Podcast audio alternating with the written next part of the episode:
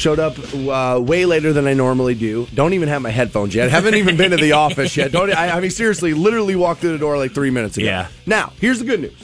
I knew that there was a potential for this to happen, and so the show was prepped yesterday before the whole thing. Like we're good. Like ev- you know, the plan's good. I'm in a solid mood. It's good. Um, I just had to kick somebody out of my apartment a little late last night. I was like, "Look, you got to go. Like I have got to get out of here." And she was like, "It's your birthday this week, and let's make sure." And I was like, "We made sure three times. Get out of here!" Like just bone marrow at this point. I don't have anything left for you, girl. literally dust flying out now at, at that moment. And I and I and I wasn't sure if I was going to talk to you about this or not. Okay. but here we are. We don't have anything else to talk about. So here it is. I I know I've been harping on this, and I know some of you are probably a little over it, right? But I've uh, I've done pretty good work on like eating right and like working out a little bit more. Now we went out and last night had macho nacho last night. And I I kind of splurged last night, but overall I've, I've I've been working on that, and it was beneficial to me last night. And not just like, ah, you're getting older, so you know you work out, you know, and make sure you don't end up with ED, right? Like Right. that's not even it, Right. But we were, um, we were, we were in the bedroom, Okay. and uh, she said to me, she goes, "Are you willing to do something for me?" And I was like, "Sure, I guess. I mean, I, you know, I'm pretty much down to do whatever." And uh, she goes, "Take me into the bathroom. That way, I can watch you in the mirror." Right. And like that kind of stuff looks hot when you're watching like pornography, like when you're and you see it, but that's me in that mirror. Yeah, I was gonna say. I mean, like that's that's that's those porn stars, not regular people. Not So that's a completely different thing we're talking about here. so okay. there we are, and, and and we're in the bathroom, right? Right. And I am trying my damnedest not to stare at myself in the mirror, right? Like, Right.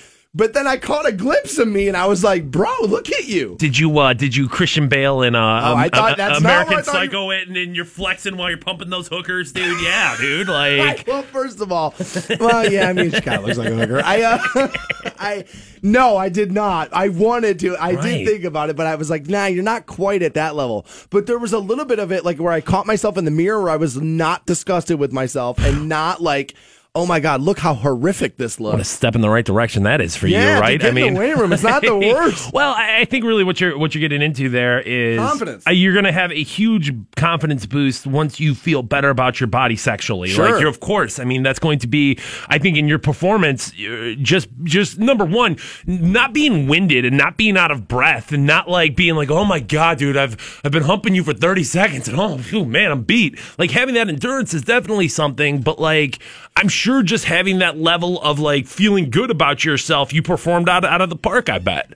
Good for you, buddy. Good for her too. You know, yeah, that's what I was gonna say. Good for her. She for seemed to be, uh, she seemed to be pretty happy. But that was, it was, it was like, because I, I have a long vanity Okay. in my bathroom, Okay. and it's like a three mirror Oh, system. Jesus, dude. So, like, dude, actually, she was like, had reached out and was like pulling them at every angle so she could. Like, I don't know. She was into that. That- so I was like, you know, look, whatever you're into, you're into. Like Right. that would have never been my thing. Like I would have never been like, hey, let's go do this. But I found myself. I was like, she was right. This is kind of hot. Yeah, I mean, dude, having sex, you're you're a partnership in fun at that point, and if that's what she's into, that's what she's into. Good for you, man. Yeah, Good. so I, uh, I, I I apologize about being late, but I No I knew- problem. I, I this is how much of a how much of a jerk I am. Where I was like, well, she was like, let's hang out on Friday. I was like, well, that's my birthday, and then you're sending the wrong kind of message. You know what I mean? Like, nah, I can't Ah, have that. close. So what are you doing on Tuesday? Like, let's get let's get ta- She's like, well, I want to get tacos anyway. So yeah, we ended up having a good time. Fantone is actually wearing a shirt Mm-hmm. that I cannot wait to get the story on. I need this story because I'm very very jealous. So we'll do that after hooking you up with this thousand dollars. Your shot at $1,000. Now, text the keyword luck to 200 200. You'll get a text confirming entry plus iHeartRadio info. Standard data and message rates apply. That's luck to 200 200. Rock 1069. The Stansbury Show. We may not be a global epidemic yet. On iHeartRadio. This is a dream come true. Canton's Rock Station. Rock 1069.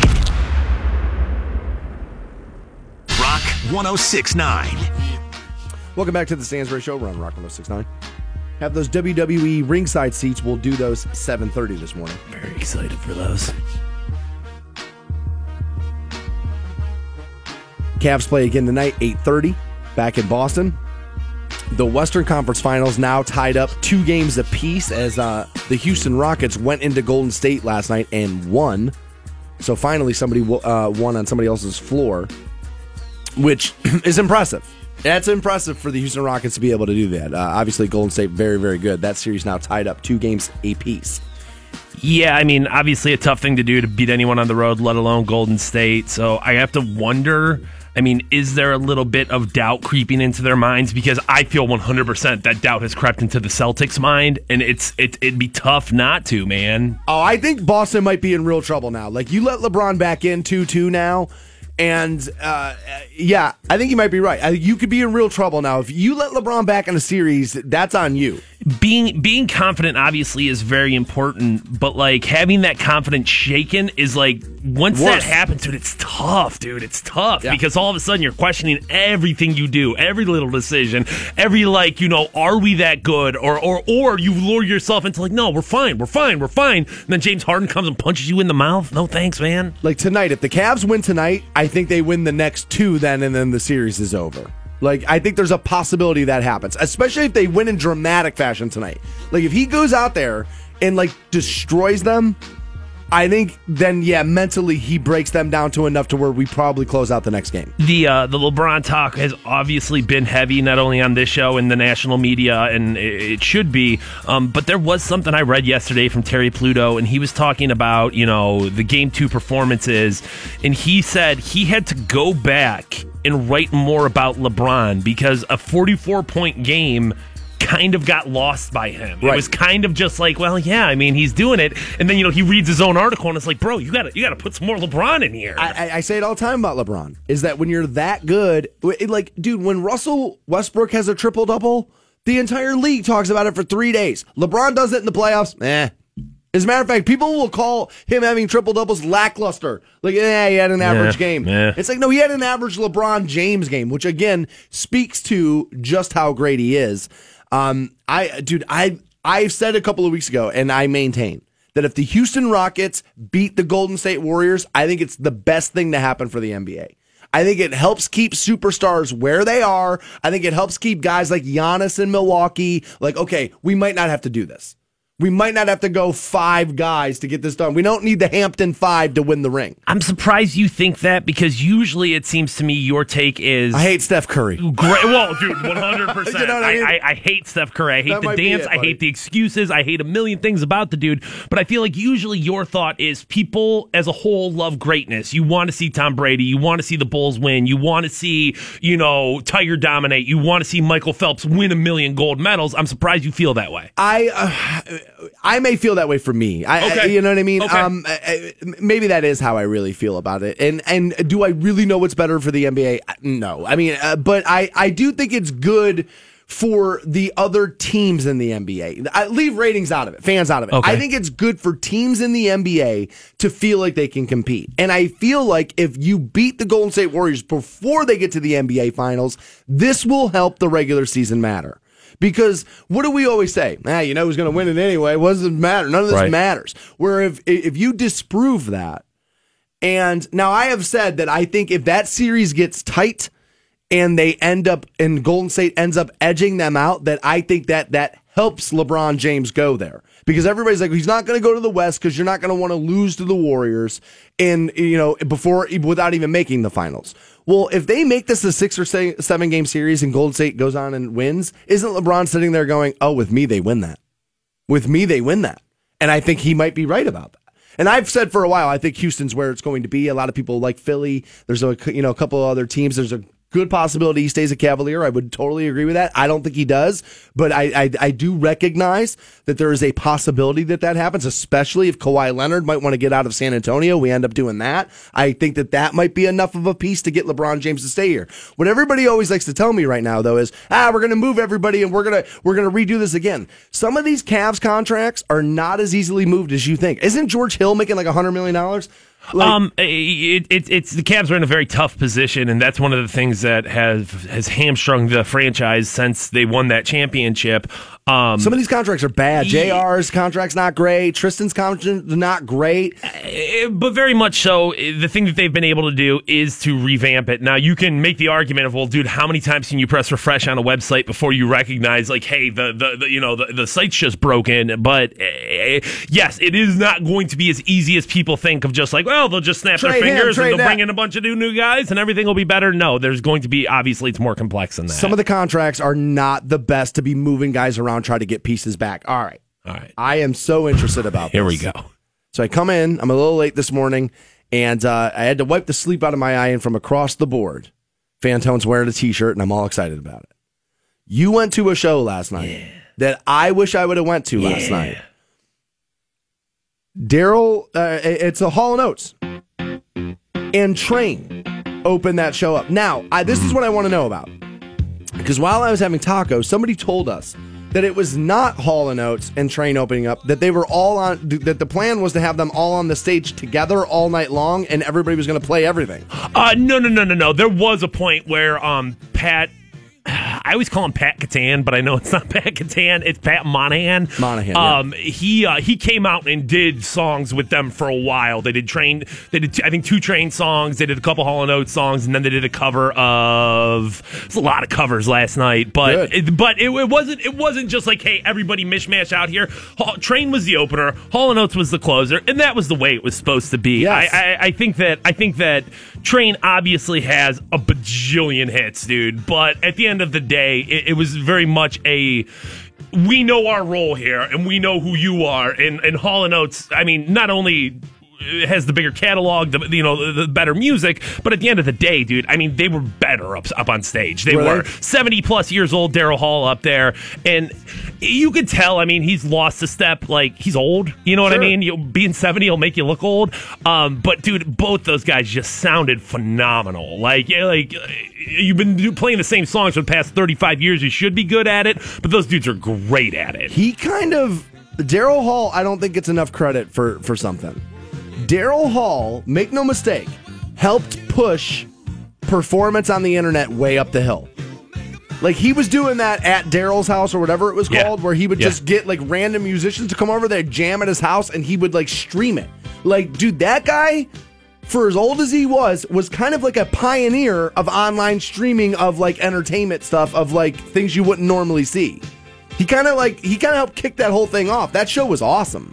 It um it, it last night so it was at the Q and the thing I want to say about that is is I wish it was at Blossom. There's nothing wrong with the Q. I mean honestly like looking up in the in the rafters and seeing the you know the 2016 banner I was excited to be in there but it felt like it should have been an open air show and I think there's something about like once you get into May I'm like dude I want to go outside. I want to go outside. I don't want to be in here. Not last night. You wouldn't have been. I mean, look. I mean, dude, it ended up Yeah. pouring down rain. And what did we just say about Rock on the Range? I mean, dude, people are wanting them to move it because it's May and you can't do it yet. you can't predict the weather. Certainly, it was just it was just one of those things where I was just kind of looking around, and you know, I mean, it was something like Kiss was on Kiss on my list, and I'm like, oh my god, dude, why aren't we a Blossom right now? I Um, would agree that that does sound like Blossom music. yeah, You're right. dude. Yeah, You're there was not just wrong. you know there was just something, and I'm like, man, we should be in an open air venue. I agree with that. Um, but if it wasn't a sellout last night, it, it was damn close to it, and and rightfully so. Um, so. I went with my girlfriend, obviously, and a couple of people from her work, like her boss and one of her coworkers, and obviously their significant others. A little bit right there, a little bit, a little bit right there. You I know, like it. trying to make things happen. You know, so uh, we uh, we ended up going to dinner beforehand, and I knew this person was going to be in attendance, but I didn't know I was going to run into this little entourage. So me and my girlfriend are sitting there at Mabel's, no. Mabel's barbecue. How is that? bruh, bruh, so good, man. Honestly, Hall and Oates wins the night, but Mabel's in a very, very close second, dude. A very, very close second. I dude, I've known Michael forever. I've eaten at every one of his places but that one. I had um I had it was like the pork belly, the pork fat belly. So it's Yeah. that thick ass cut bacon, and I mean thick cut bacon, like super thick cut bacon. And uh, you know, I had a little bit of the brisket, had a little bit of this and that, and everything was phenomenal. It was really good. But my girlfriend says to me, she's like, Do you see who that is over there? And I look over my shoulder and I'm like, Is that pink? And then I'm like, wait a second, no, that's Keith Kennedy's wife. And all Oh. of a sudden, dude, Keith Kennedy and Kara, they're sitting there, they're doing their thing. And uh, His wife does look like Pink. yeah, so I mean, like 100% went over and talked to him, and he, you know, kind of was just like, man, I'm so excited for Train. Train is Keith Kennedy's favorite band Ever. of all time. Right. Of all time. But so, you know, obviously. you know- Which, by the way, that I think will explain a lot to you guys. right? The guy in charge of Rock 1069, big train fan. Um, and by the way, they were really good too. Oh, I mean, dude, that band's great. They, I mean, dude, look, there are times and places for that music, and Train is awesome at it. and I knew every single song they Yeah. played, and I was Hits. like, yeah, they're, Hit they're on hit on hit. I mean, they're, they're pretty good, that train is. Sure. But so, you know, Keith Kennedy's there, and his wife's there, and they're all pumped up to see Train. But during the middle of Hall and Oates, you Does know, he text you? no, you got you got you got Sara Smile going, which Oh, is I like one that of one. which is one of the most like Pretty don't big know, hit. You know, very big hit, but very laid back, man. Things are things are kind of like chill. Did he? Did, was dude? Was Kennedy raging? Kennedy just yeah. was he double fisted? not Kennedy, but people in front of him. He had floor seats, and I was sitting towards the back, and I'd seen him earlier, you know, like I'd seen him down there. And I kind of look down there, and I see all these security guards in his area. And I'm like, what is going on down there? And so I'm watching that. I'm no longer. Tell me his wife had to be dragged I'm out. no longer watching Daryl Hall. Dude, two dudes were in like a fist fight. Like, not just like. In front right, of him. not- like, right in his area. Like, right in front of him. Like, I could see him, and then I could see the commotion, like, right by him. Whoa. In the middle of Sara's smile, dude. Like, what the hell is going on in your life when you get into a physical altercation? And, bro, I'm not just saying, like, like there was a little bit of push you, get out, push back, and, like, Like get into a fight. brawling. I'm talking brawling, Okay, dude. I'll tell you exactly what happened. Now I wasn't even there, but I'm an expert, and I. Uh, but watch now, I know what happened. I bet. How much you want to bet, dude? Some guy grabbed the other guy's wife. How much you want to bet it was like groping? Uh, dude, I work at a concert venue. The amount of times a woman comes up to the bar and says that that happens to her would blow you away. There's something that I can buy into degenerate behavior when like Theory of a Deadman's playing for some reason where it's like I guess I can expect that. I mean it's not it's not that there's not going to be predators in every situation. Fair. But like dude, it's Hall and Oates. I get what you're saying. What are you groping somebody for? I, I know you. You don't think library rock is Right. like is is, is Right. like groping. You know what I mean? I would agree. But how many of those people in that venue last night were out for the one time they've been out Yeah. and how long? Yeah. You start adding booze into stuff. I don't normally drink this much. And look, I'm guessing. Obviously, I don't know because my thing is is what the hell else would be going on down there? In the middle of Sara's smile, dude, in the middle of it. I guess, dude, he was on Facebook actually. Kennedy was, and he, I, he was like, the worst person at a concert is the person who's yelling, "Sit down!" And I'm sitting, I'm standing right in front of him, so I stands. he says, like that's who Keith Kennedy is. He's just a nudge, is what my mom would have called it. Like he's one of those guys who he's just got to poke the bear. Uh, I, you always bring it up. He's the put. I'm not. I'm not touching you. I'm not touching you. I'm not touching you. touching you. Yeah, It's who then he you're gonna get punched in the face, idiot. So is this what he wanted to? Because dude, he ran out of the door yesterday trying to like track you down. He was like, "Is he still here?" I was like, "I'm pretty sure that's the door." Is that like what did he want? We, we, we, he, well, he wanted to go out to dinner with me, and I was like, bro, I already got dinner plans. I'm sorry. And then we just happened to run into him there. So Interesting. Are you lying right now? Did you go out to dinner with our boss? You're not no, me? no, no, no, no, no. I went out to dinner with her boss last night. I gotta be honest with you. Not that you would have went, but the guy hasn't bought us dinner ever, and I would have been pissed. like as a matter of fact, the night we went out to put the show together, Matt and I had actually paid for our own meal. We had three dollars between the two of us, dude. Three bucks between the two of us. I didn't even know this guy. I'm like, do you have any money? He's like, no. Do you? No. Wait, waitress or waiter comes to the table. He goes, um, "How are we doing this?" And our boss goes, "Oh, it'll be three separate checks." like, dude, you're talking to it, and you're about to, you're offering us a job. Do you know we're broke? Reach in there and grab that iHeart card, you dick. What's the matter with you? I was worried it might happen because I didn't know him. That's why I didn't order much that night. I was terrified. Out the water.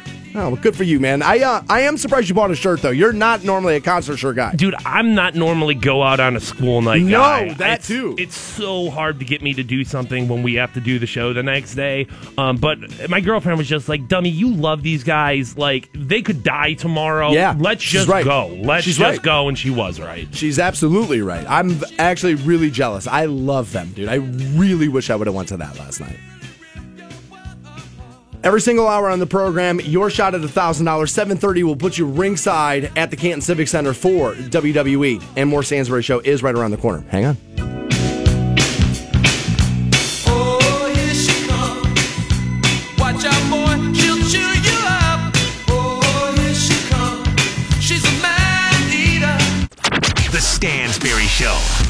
1069. Rock 1069. Welcome back to the Stansbury Show. We're on Rock 1069. Coming up at 7:30, your shot at WWE ringside seats and also the NFL screwing up yet again. Shocker. I dude, if they keep going down this path, if the NFL keeps making the wrong decision, you might end up finding yourself not being the most popular league in America anymore.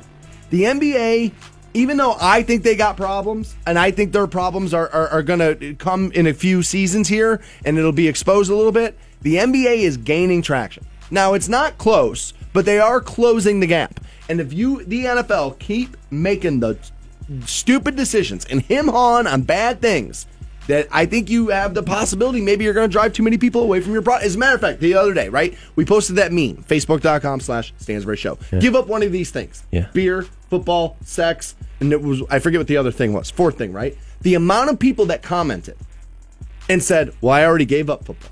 I already don't watch football because of because of certain issues. Where I was like, "Jeez, I didn't realize it was that many of you because what things that big do sometimes is go, well, the ratings are good. But it's like, dude, ratings are not indicative of every person, though.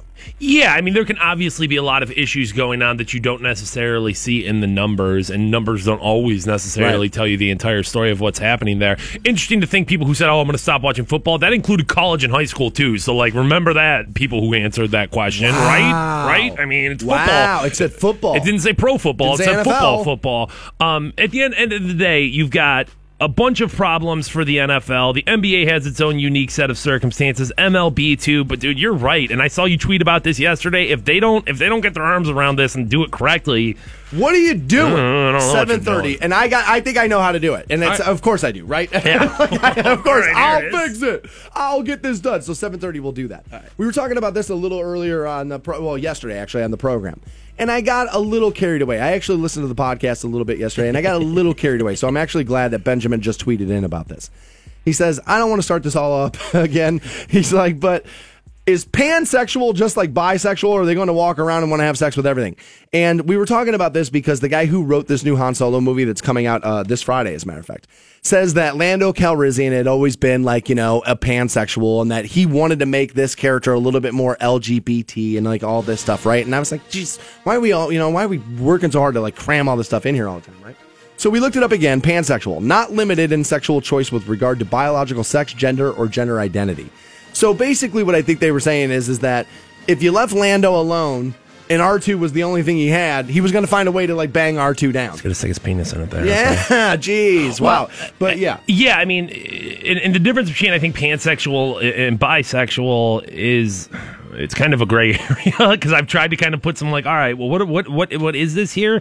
Um, but it's not necessarily, you know, you could be a, as a pansexual, you could be attracted to a transsexual. You know what I'm saying? Okay. It's not necessarily uh, one thing or another. It's just whatever you find to be. everything's kind of hot. Yeah. Okay. Yeah. Well, somebody tracked Billy Dee Williams down, and it turns out he loved this movie. Now, they don't get into the sexuality of Lando in this article, right? But he says, I loved Donald Glover's portrayal of me. Now, if you're Donald Glover, who grew up a nerd and he's playing Lando in the new movie, right? If you're him and you grew up loving Star Wars, and let's be honest, that was like the one African American character you had in that trilogy. Yeah. And so I'm sure Donald Glover kind of grew up and like while playing Star Wars, probably wanted to be Lando a little bit. You know what I mean? Kind of had some of that. So to fill in for that role and then get the nod of approval of the guy who did it from a franchise that big has got to be has to feel pretty good. And that's what Donald said. He's like, look, he's like Billy Dee liked it. I'm good. Right. At this point, who cares what happens to the rest of it? Um, is there a little bit of like, well, of course, Billy Dee Williams is going to say that he likes it? Yeah, but here's what I would say about that. Because that was my first instinct too, was like, well, what's he gonna do? Go out there and say it sucked? But it would be one thing if like Billy Dee was walking out of the theater and they said, Hey man, what'd you think? And Billy was like, "Oh, it's great," you know what I mean? Blah blah blah, because he, you know, wants to obviously maybe get hired for a cameo later or something like that, you know, maybe.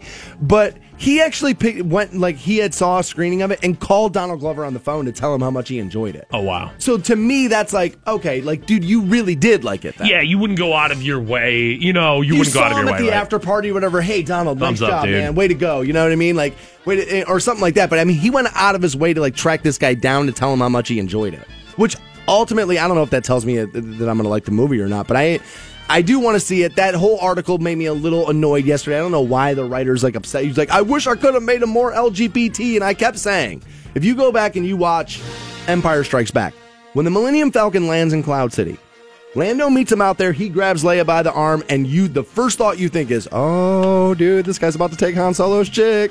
And I think that can play into the concept of what he was saying. That, in, uh, like we talked about yesterday, how you know you take dudes like David Lee Roth or, or, or David Bowie or like dudes who just had so much sex in their life. Eventually, it was like, well, yeah, banging a mom and daughter threesome's boring to me. What else am I going to do? I got to find something else to, to to to scratch that itch right there. Certainly, I think as a pansexual, you could see Leia and be like, damn, dude, I really, really, really want to have sex with Sure. you. You know what I mean? Sure. Like, it, it, it's not excluding you know heterosexual partnerships there.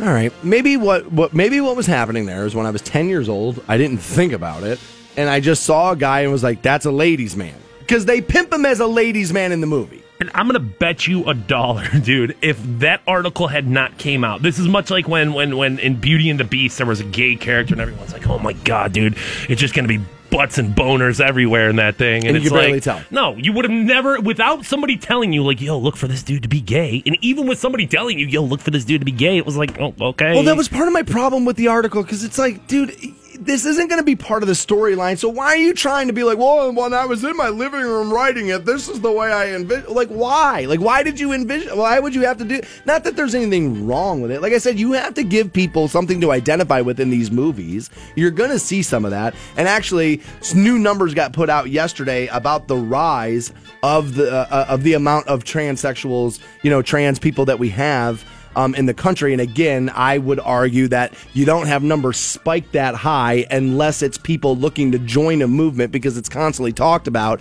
And you got young people, and I've said this as a kid who was molested by a neighbor. I grew up and I was kind of like, I don't know, what is this? Is this? Is do I like this? Am I going to be into this? What what about this? And it's like you just question stuff. And had people been harping on that issue as hard as we do now when I was growing up, I've said it a thousand times on the show. There would have been a moment where I would have been in my bedroom, 13, trying to figure out my sexuality, what happened to me as a kid, trying to navigate it, where I would have been like, maybe that's what's going on with me. And so I think that that's a lot of what happens there with the rise of those numbers. Not that people are not transsexual. Obviously, I'm not an idiot. I understand that that happens. I just don't understand. It did feel like a little bit like this is an agenda. We're going to cram it in this kids movie. That's ultimately the other thing too. Is like this is this ultimately these are children's franchises. Like I'm not sure we should be handling complex sexuality issues inside children's movies. Your shot at a thousand dollars.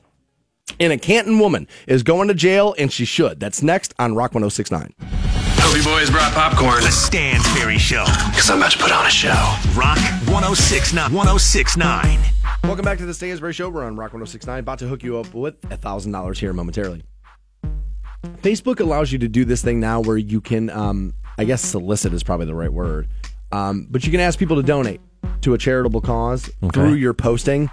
And um, I've seen other people do this, and so I've decided to do it um, with the birthday, mine being on Friday, end of the week.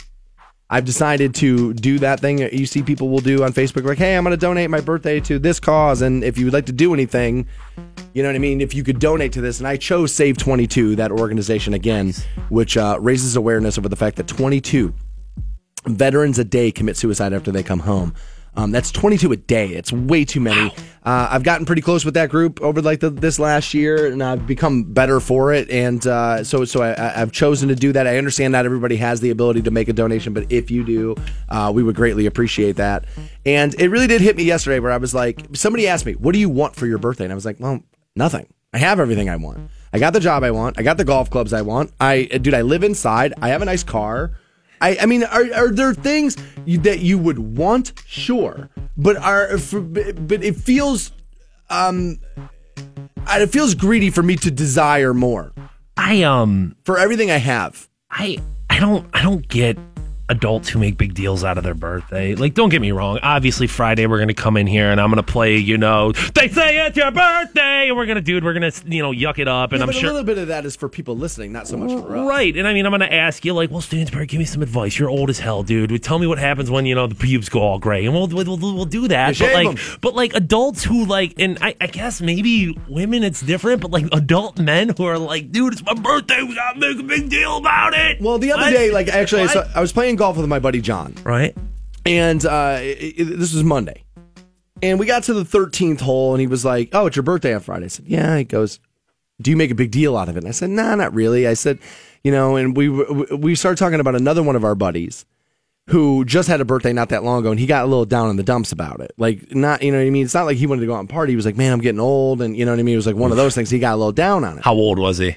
Older than I am. So, like 47 ish, 48 ish, Okay. somewhere around there, right? Okay. And he was kind of down in the dumps. And he's like, you know, he's like, are you one of those? And I said, no. I said, and, and here's the way I, I, I really try to look at this is that if you had a time machine and you would have went back to when I was 17 or in my early to mid 20s where I was kind of floating around and didn't know what I was going to do or you know certain times where I was in between work and you would have said when you turn 42 years old this is the way your life is going to be you will be in Canton, Ohio. You will like where you live. You will love your job. You will be happy with who you're working with. You'll be lucky enough to, because, dude, again, dude, if you've ever done this job and done it with people who can't do it, it is brutal. Tough. So, dude, I've been gifted somebody talented, so that makes my life easier. And so there's, eh, there, I have enough to where it's like if I feel like if I get down because of how old I'm getting because my life is good, what a dick I am, and what like it, what, what like an American thing that is. Yeah, I mean, especially considering you're relatively healthy and like, let's be real, you shouldn't be. I mean, like considering the lifestyle you live, Should have been dead a year ago, 10 years ago. Maybe a little bit longer than that. So no, it um, it's just one of those things that always. I don't want to say it seems childish to me, but like there is something about it where it's just like I, I, I, expect my girlfriend to say happy birthday and we'll have sex and we'll you know she'll, probably, she'll take me out to dinner and all that stuff. But like when someone asks you what do you want for your birthday, it's like of course there's presents you could give me and I'd be happy about, but like I don't want anything. It's I'm I'm, I'm in my 30s. I'm I'm good. Yeah, I'm pretty happy about the fact that I don't really that I'm not still possessions based this late in life. You know what I mean? Where like that stuff means the world to me. And again, like I, I mean, I'm not married. I don't have kids. So like when if I want something, I buy it. You know what I mean? I don't have to. I don't have to worry about braces or you know college or any of that stuff. You know what I mean? So it's like I can buy golf clubs when I want them. Right. How, So- uh, how do I donate again? You tell me what I have to do here. It's facebook.com act- actually, and uh, either one of the uh, either one of the accounts, my personal or the shows. Let's uh, stick with the show. Facebook.com slash Stansbury Show, and I, I put the link in there. And if you're able, a donation to Save 22, we would love that. We would absolutely love that. There's a woman in Canton, Ohio, going to spend some time in jail. 33 years old. She was arrested. Um, because she killed her husband. Classy Hawthorne shot and killed Cleveland Hawthorne, 39 years old he was. His body was found in a parking lot uh, on Concord Avenue. This is in the southwest of town. This was just about noon on Monday. According to the police, Cleveland had been shot in the chest and was pronounced dead at the scene. Uh, they're not releasing a motive at this time, but you know this is the way this goes down a lot of times. So you know, certain times in relationships, you just have things go bad, and I, I more often than not. Uh, when a gun is discharged, it's over passion like that. It's over something like that. I won't speculate, but uh, she has been arrested. They will probably throw the book at her, and she will probably spend quite a bit of time in jail. Your luck getting a little bit better than that because we're going to hook you up with this thousand dollars. And next on the Stansbury Show, the NFL is screwing up yet again. We'll give you that next on Rock 1069. Your shot at $1,000. Now, text the keyword bank to 200 200. You'll get a text confirming entry plus iHeartRadio info. Standard data and message rates apply. That's bank to 200 200. Rock 1069. 69. Welcome back to the Stansbury Show. We're on Rock 1069 online for you at WRQK.com. A little earlier in the program, you heard that Fantone went to uh, Hall on Oates last night. Apparently, there was a brawl in the middle of Sara Smile, and our boss was there. And I've texted him. I was like, dude, I hear you're in the building. I hear you got more stories on the Hall and Oates brawl. I want them. and I was like, dude, are you willing to come in here and tell us the story? And he was like, yeah. He asked me, he's like, when do you want to do it? And so, like, I, I've texted him back. So, I believe around 7:45 we're going to get the boss man in here. We'll find out how people were throwing blows at Hall and Oates. You're Marilyn Manson and Rob Zombie. I guess I see it. I, you know, hey, dude, but Hall in Oates. Yeah, I can't I, I can't see that one. We also have some WWE ringside seats for you. I believe is it July 14th is when that's going up? You bet it is, dude. Canton Civic Center, so we'll get you ringside here momentarily. 1-800-243-7625 the number you'll need. All right, Albert Breer is like one of these guys who's like tied into the NFL. Like he's like an you know an NFL insider, reports on it. Um, and he tweeted this out the other day, yesterday. And I, for the life of me, can't figure this out. I. The NFL needs to be smarter on this. And I can't for the life of me figure out why they can't get their arms around this issue. And this is all about the kneeling over the national anthem. And so now Albert Breer tweets out yesterday per sources, one anthem idea being discussed is leaving it up to the home team on whether or not teams come out for the anthem. If teams do come out for the anthem, potential that teams could be assessed a 15 yard penalty for kneeling. So essentially, they're saying home team decides whether or not you're out there for the spectacle whatsoever, uh, and uh, you know for the anthem at all, and then if you kneel, it's a 15 yard penalty. Okay. I, for the life of me, can't figure out why the NFL can't get this, can't get it figured out. You can't leave it up to the home team to decide whether or not you come in this and that, because then what it is, it's blogs about we've now done the numbers and the most racist cities in America won't let them do this. And right, that's what it's going to be. That's why you can't do that. You, it, it's got NFL, get your head out of your ass and get your arms around this thing and make a hard, fast rule. For those people that do not know, you are not permitted to kneel or do anything during the national anthem with the NBA.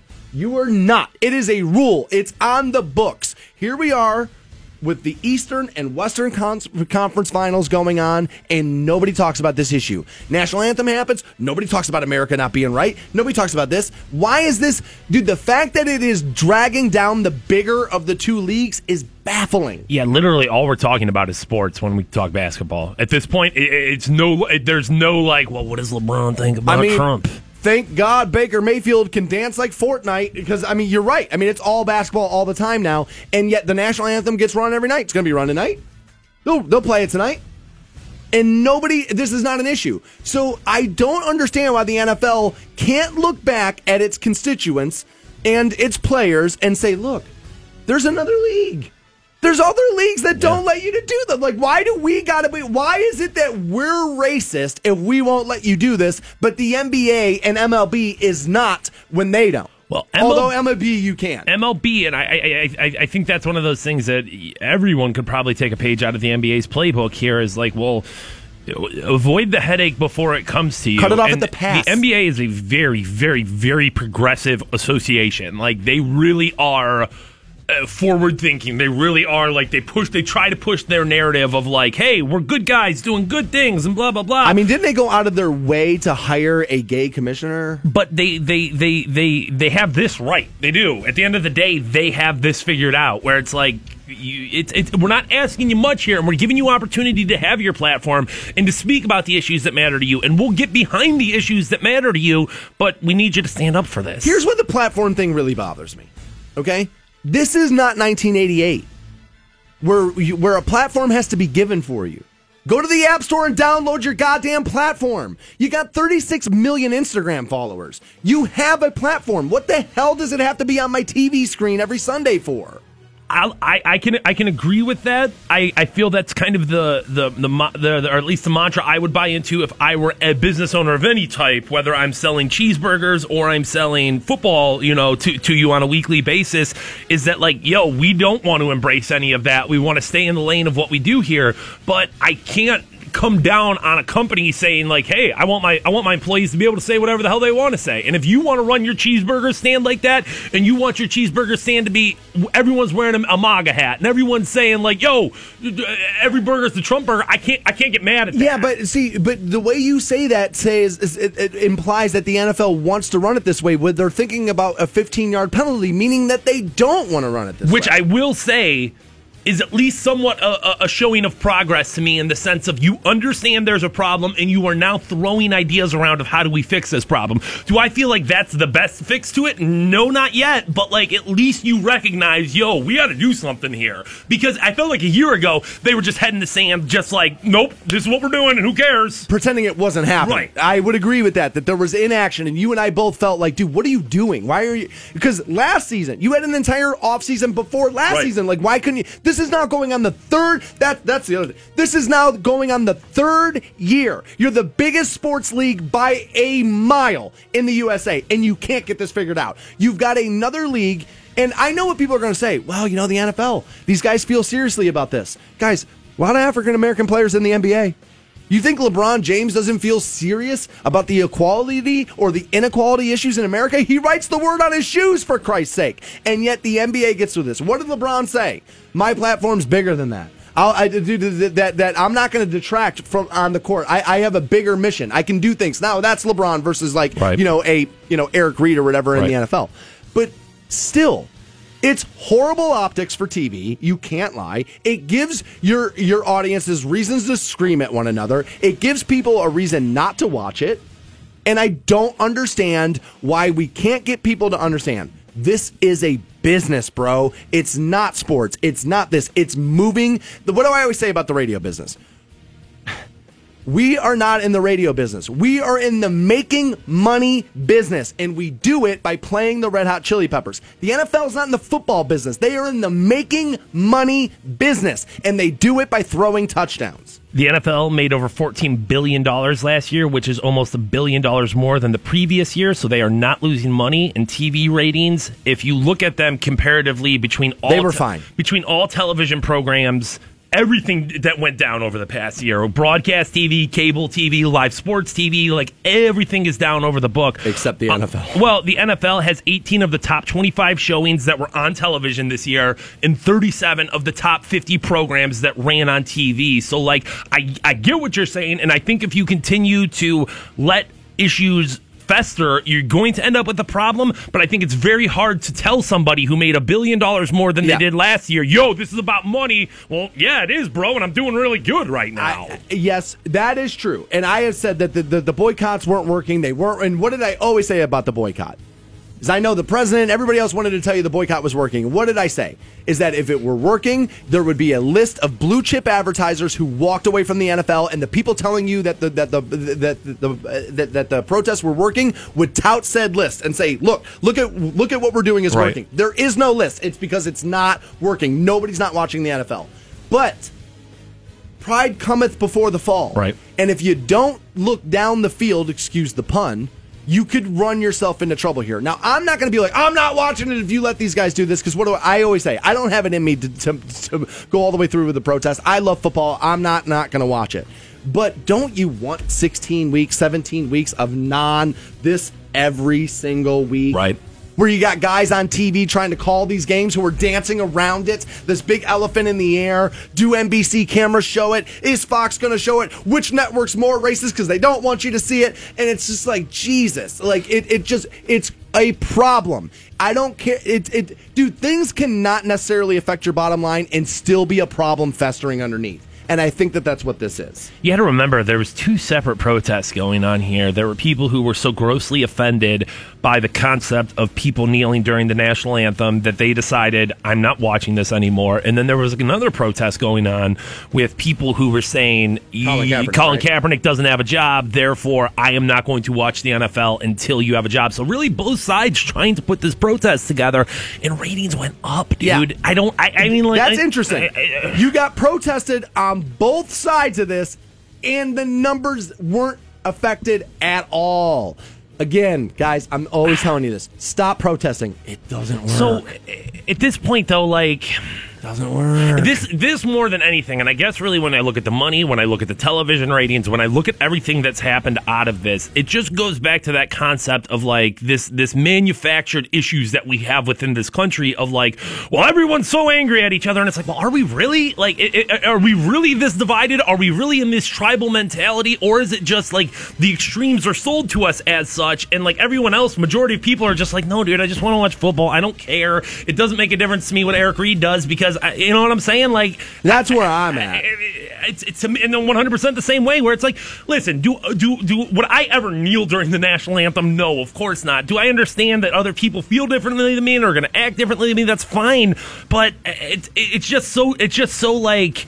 This isn't a problem. Like there, you, you, you had better TV ratings. It can't be that big of a deal. Here's my other thing: Why is the NFL negotiating this and then leaking the information about what it's going to be? Get three people in a room, shut the Yeah. goddamn door, Yeah. come up with the system, and then implement it and say, we are not moving after this. You could. You How could, hard is it? You could have the players team team not come out, and I. But the thing with that is, is people are people are going to say, well, that's just as offensive. They, if you're keeping them in there, they should be out there with their hands on their hearts. Again, uh, you will hear that. People got to remember they didn't even start bringing these guys out of the tunnel until I think it was 1980 something because they wanted the television visual of guys standing in the line showing appreciation for their country because they figured, guess what? Uh, football is about traditional family values, uh, uh, conservative values. It is. I don't care what anybody tells you. It's a very staunch conservative. It's about it's about that life and they knew it would, play well on TV, and it did. Because in the 1988, even people who felt like this country wasn't fair to all people equally, you still felt like you were better off here than anywhere else, and you could still have pride in your country. It's only now when you got a keyboard in your pocket where it's like, this country's not great. Of course, every country's not great. It's filled with human beings. No place filled with human beings is going to be perfect because most humans are awful. It's like these guys ringing this alarm. It's like, dude, are you guys just waking up today finding out there's problems? Of course, there's problems. That's one of the reasons why we play games on Sunday. So we can get away from our problems for a little while and enjoy touchdowns. You need to get back to that because that's what your business is. You're in the money making business. And I know you made money last year, but if you continue down this path and you hem haw and you do this, I wonder what it will do in the end. NBA, again, has no issue. There is a rule. You don't do this, and here we are with the Eastern and Western Conference Finals. Nobody talking about it. Do you think a 15 yard penalty, and I know it's from like kickoff, so that doesn't seem like that big of a deal, but it's a negative deterrent against your team. And at that point, if you're costing your team something, there's going to be that mentality of like, yo, we are in this together. It's one thing when you want to make your own statement and kneel, but it's another thing when it's costing us yards on the field. I I, w- I think that'll be enough. I do. don't. I don't. Because if that were enough, I think that would stop guys from grabbing face masks after plays were done, shoving guys, taking helmets off, punching, and it doesn't. Guys, dude, at the end of the day, what guys are going to say is it's 15 yards. It's 15 yards. And if a coach then suspends you or does it because you got that 15 year old penalty, is Bill Belichick secretly racist underneath it all? Then Peter King, Albert Breer, and Mike Florio, the, the that that that guy, Mike Florio, is one of the worst these days about this whole issue. He is such a bleeding heart. Those guys are all going to write blogs about how these coaches and these franchises secretly are in cities that are racist. It's just, it gives you too much problem and too much negative column inches. Get your arms around this. You're the biggest sports league by 10 miles, and you're bumbling this like a PTA meeting. Get your act together. WWE rolling into Canton July 14th. We'll put you ringside right now. We'll take caller 25 1 800 243 7625 on those, and hopefully, we're going to get a blow by blow update on the Hall and Oates fight last night at the Q from one Keith Kennedy. Hopefully, that is next on Rock 1069. Dan Stansbury and his boy wonder Matt Fantone. At last, two heroes. The Stansbury Show. Rock 1069. Last night at the Hall and Oates show, and so was Matt Fantone. Can we first just focus on how weird this is that I'm finally in here with you? I've asked. You, you I've asked a a-holes thousand have been making fun of me for what four years now, and now all of a sudden today, hey, why don't you come on the show? well, yeah, we liked making fun of you, and uh, I actually I wish I could send somebody out to sneak in the hallway to drink out of your iced tea cup because I'm convinced you drink sugared iced tea. You know, Dude, it's, you- it's have a- unsweetened. come have a swig. You piss me off when you do that. You come have a swig every single morning. I don't care. Come have a swig. All right, I make But- you mad because your wife listens to us and not you, and I rat you out for your eating habits, and then you go home and face hell over it. Yeah, and right, you know what? And right now, she's listening to Stern more than us, and it pisses me off. Oh yeah, what the hell's the matter with That's you? what I told her. You got to cut that debit card off, Kennedy. Um, so last night, Hall and Oates. Wait, wait, hold on, real Okay. quick. Also, first time you've had me on. Secondly, home, first- homecoming. What do You you know, mean? I used to do mornings over here. Is that right? What are you talking about? Yes, I, in 1993, I did the morning show on Rock 107 for three months. Okay. Let me teach you how to say the call letters properly. It is. Uh, I know, but it is Rock 1069. I know, I'm the one that changed it, but at the time, that's what it was called, and I was. Oh, get ready for the hate mail on that. I dude. was horrible. And it lasted three months, and then I moved away. But it was the big mattress with uh, Brian and Keith, or Keith and Brian. I don't remember which. It was I, the uh, big mattress. Yeah, that was what it was called. yeah. Why? Yeah. What were you guys? You guys were inviting people into bed with you? This was still as the wacky morning zoo phase was kind of ending. And so, you know, like we had horns and bells and a drum and all that kind of stuff. Sounds awful. Dude, imagine Keith Kennedy coming out of Pantera. what does that sound like? Well, no, it was at the time. It was right as you know Nirvana and Yeah. Soundgarden and all of that, and I didn't get it. Sure. I still don't. I was but gonna say- at the time, didn't get it, and so uh, yeah, it, it was. Uh, I was horrible. All right. This would be the part if we were going to break down tape afterwards where we would tell you, did we really need all of that right now? I'm just messing with you. I don't care. I know. It's not his ratings. I'm, uh, yeah, exactly right. He's looking at him and wants to tank it right now. Let's tank this show too. So, so, so last night you guys are at the Q. Matt Fantone sitting well, well behind you. Let's be honest, nobody big times Keith Kennedy, and so he sees a brawl happen, and this was this went happened like right in front of you Yes. at a Hall and Oates show. The the least likely show, and Ever. while this song was playing, which is like the most down tempo ballad, uh, break my heart, rip it out of my chest song ever. So right? what happened? I, I'm still not 100% sure, but from my vantage point, I hear this. Ooh. And then I see a security guard laying on the ground. Oh my God! It was a security guard. So punched. some some guy popped a security guard. Oh, that's and not good. then what would you say? Fifteen guys piled on top of this guy. Flew, dude. And I'm telling you, guys. are we talking all- security or just fans? Yeah, Security. Oh, from Security, all okay. corners of the Q, dude. Because this is like down towards the floor, and like I said, I'm sitting up there, and I'm talking like it was swarm, man. Yellow shirt security, or th- were these guys that were like plain clothes dressed that you didn't know were No, security? no, no, yellow shirt. Okay, so- they were black last night, but yeah. Okay, so but wearing security attire, so you knew. So they grabbed a guy and they start taking him out of there, and we're all like, "Wrong guy! you got the wrong guy."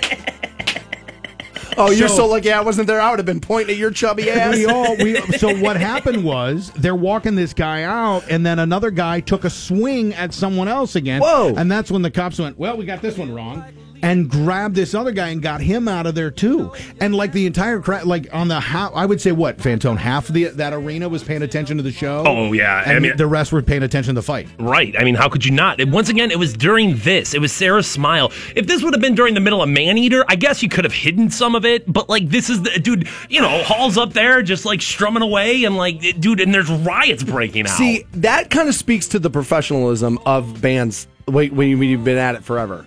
If a fight broke out, like if you and Fantone start fighting right now, like I'm not going to be like, ah, you're shot at a thousand dollars. I don't, think they knew. I don't Really? think they knew on stage because it was in the back. Oh, okay. And and and honestly, truth be told, I mean they put on a pretty good show. Yeah, that's what Matt was saying. And their version of Sara Smile, which is what, like four and a half minutes on the radio, was 16 and a half minutes last night. Oh, it little jam like. band version. oh, oh yeah. God. So, I mean, essentially, the entire arena could have been fighting, and I don't think they would have realized. I now I speculated. I obviously wasn't there, don't know, but I can't see tempers flaring over Sara Smile and Hall and Oates shows. My guess was is somebody touched somebody's wife. Okay, so that's probably right because after that happened, there was another kerfuffle. Two of them. It Two happened, kerfuffles. it, it happened again, and, and there was a woman that was complaining about what her chair. I my theory is totally different as to why it broke out. What happened? As if you didn't believe he didn't understand Godsmack and Nirvana before, now he gives you kerfuffles and What happened? drives it home. What happened? What happened, Kennedy? Whack whack, big mattress. Um, Best morning ever, dude. I think honestly, I think people were pissed over what they paid for tickets. I paid $125 for my ticket where I was sitting. Wow. The guy next to me paid 20 bucks on Groupon. Oh my God.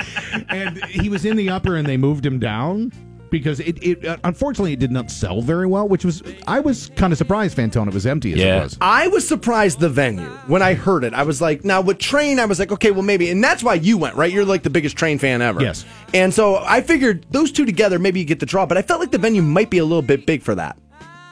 Uh, if- yeah, I mean Train does really well at Blossom. They can fill up Blossom. Okay, is that right? Yeah, but yeah, they had trouble filling it last night. However, Hall and Oates blew me away. But yeah, I think I don't know if that was what it was. But when the guy next to me told me that he paid 20 bucks on Groupon, I'm like, You were mad, right? son of a. You were mad, right? I was pissed. Yeah.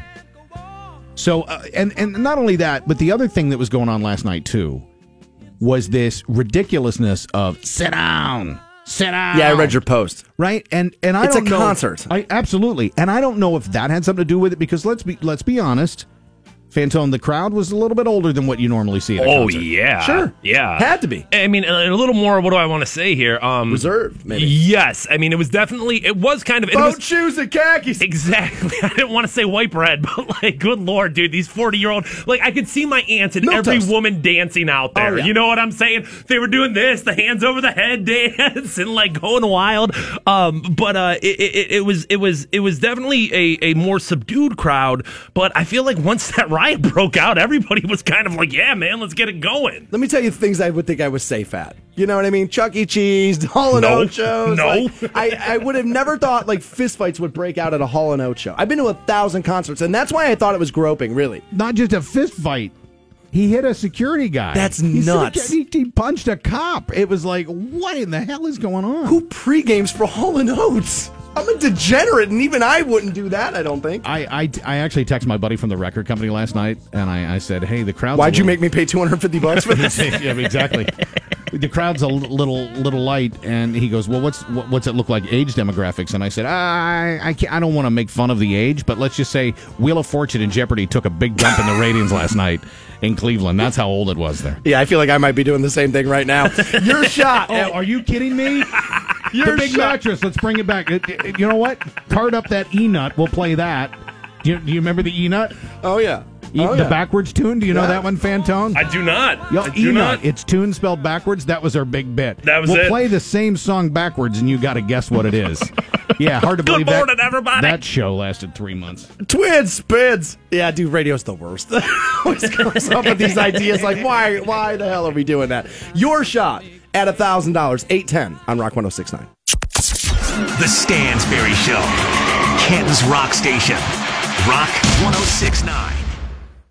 1069. Welcome back to the Stansbury Show. We're on Rock 1069, online for you at WRQK.com. I'm not sure how this happened yesterday, but we got into it and uh, we came up with, you know, people say, what's the Mount Rushmore of sports? What's the Mount Rushmore of football? And we came up with Mount Assmore. And we were trying to figure out who had the best asses in the world. It's because um, Jennifer Lopez was on New Turd Tuesday yesterday. That's what it is. Yep, J Lo. So I have come up with my four, and we will do Mount Assmore coming up at nine o'clock. I will uh, tell you who they are. We will also uh, have a photo gallery, have a picture of all four women. So if you're unaware who they are, you'll be able to see those at Facebook. Uh, coming up around 9 a.m. is when we will do that. Your shot at $1,000 momentarily. Before we do that, and um, this is going to be a little difficult for me to do this um, right now because I, I I need to be clear about the fact that I'm not looking to demonize this kid's father, but the people who will pick up on his message and run with it. Okay. And that's surrounding this tragedy that happened in Texas, this Texas shooter, right? The dad came out, I guess, yesterday and is and is talking to news organizations and said, "Look, I don't think my son's a criminal. I think my son was bullied and was a victim." Okay. now, now this is now see again.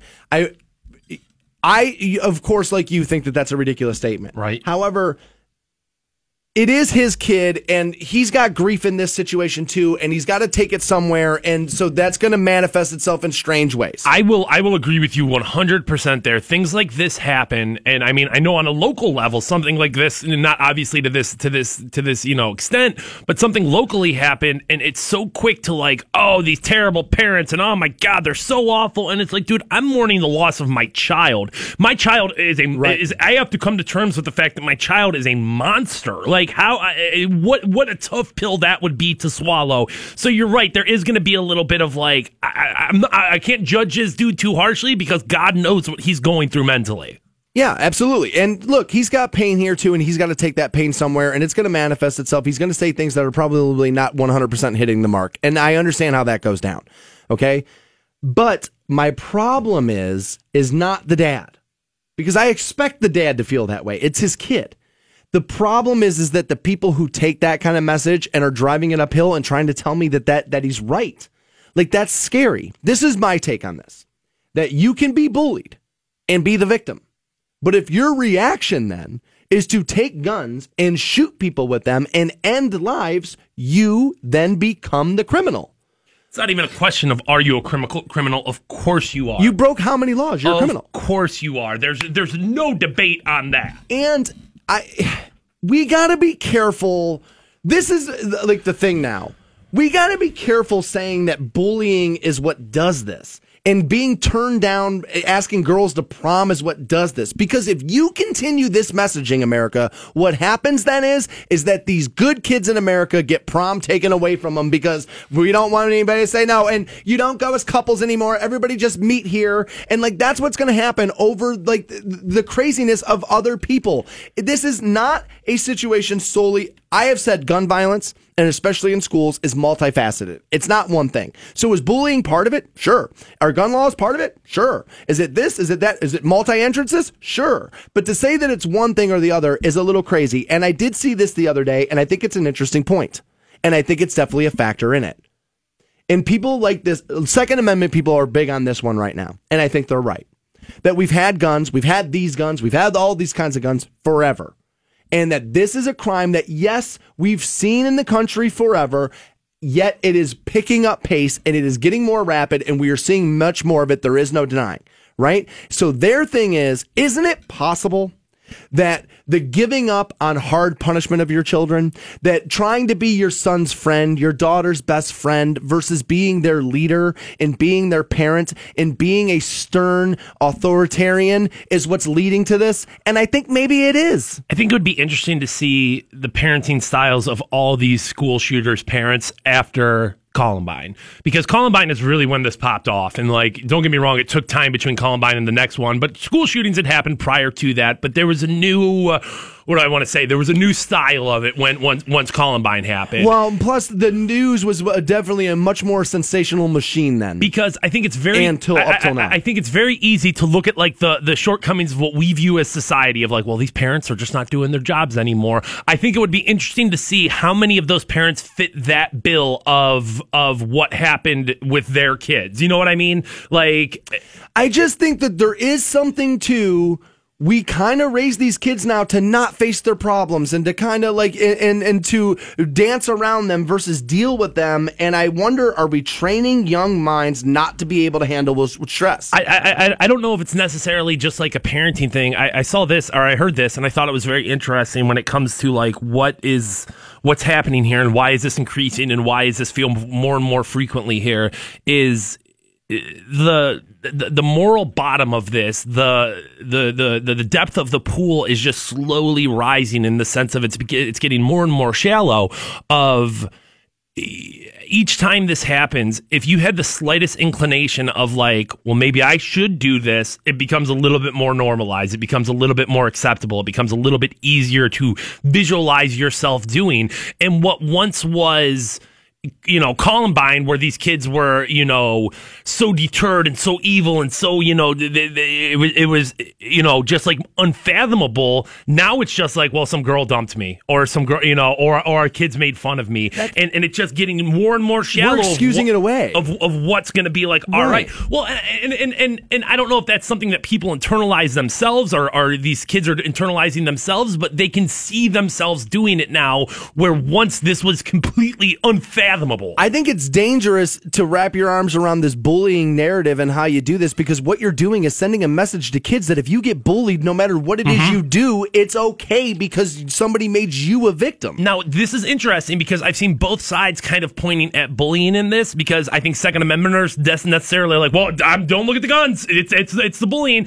and then you've got people who are like, well, I got to protect my kids as much as I possibly can. That is true. So it's just it just is That's like true. it's it's it's this weird place, and at the end of the day, the way people treat each other is that going to have something to do with it? Of course. I don't want this to turn into though and i saw this point brought up is that like i don't want this to turn into well maybe maybe if you just would have been nicer to this kid everything would have been better no. because that's that's not fair to the to the victims. You here. shouldn't have to go to prom with somebody you don't want to go to prom to, and you shouldn't have to think that if I turn this kid down for prom, then my my hallway becomes a murder scene. Like right. that's crazy. Right. Like this is that's what I'm saying. We got to stop wrapping our arms around this narrative and being like, well, you don't understand. I mean, he was picked on. I was picked on. I had older brothers. I had older cousins. I was picked on in school too. You know what I didn't do? I didn't exact violence on anybody else. And you know why? It was partially not a, because I'm just wired properly, I think. But B, also is because I knew I was going to get in trouble. Do you feel like this is all a wiring problem. You know what I'm saying? I think it's a little like I said. I don't think any. I don't think anything this complex can be drawn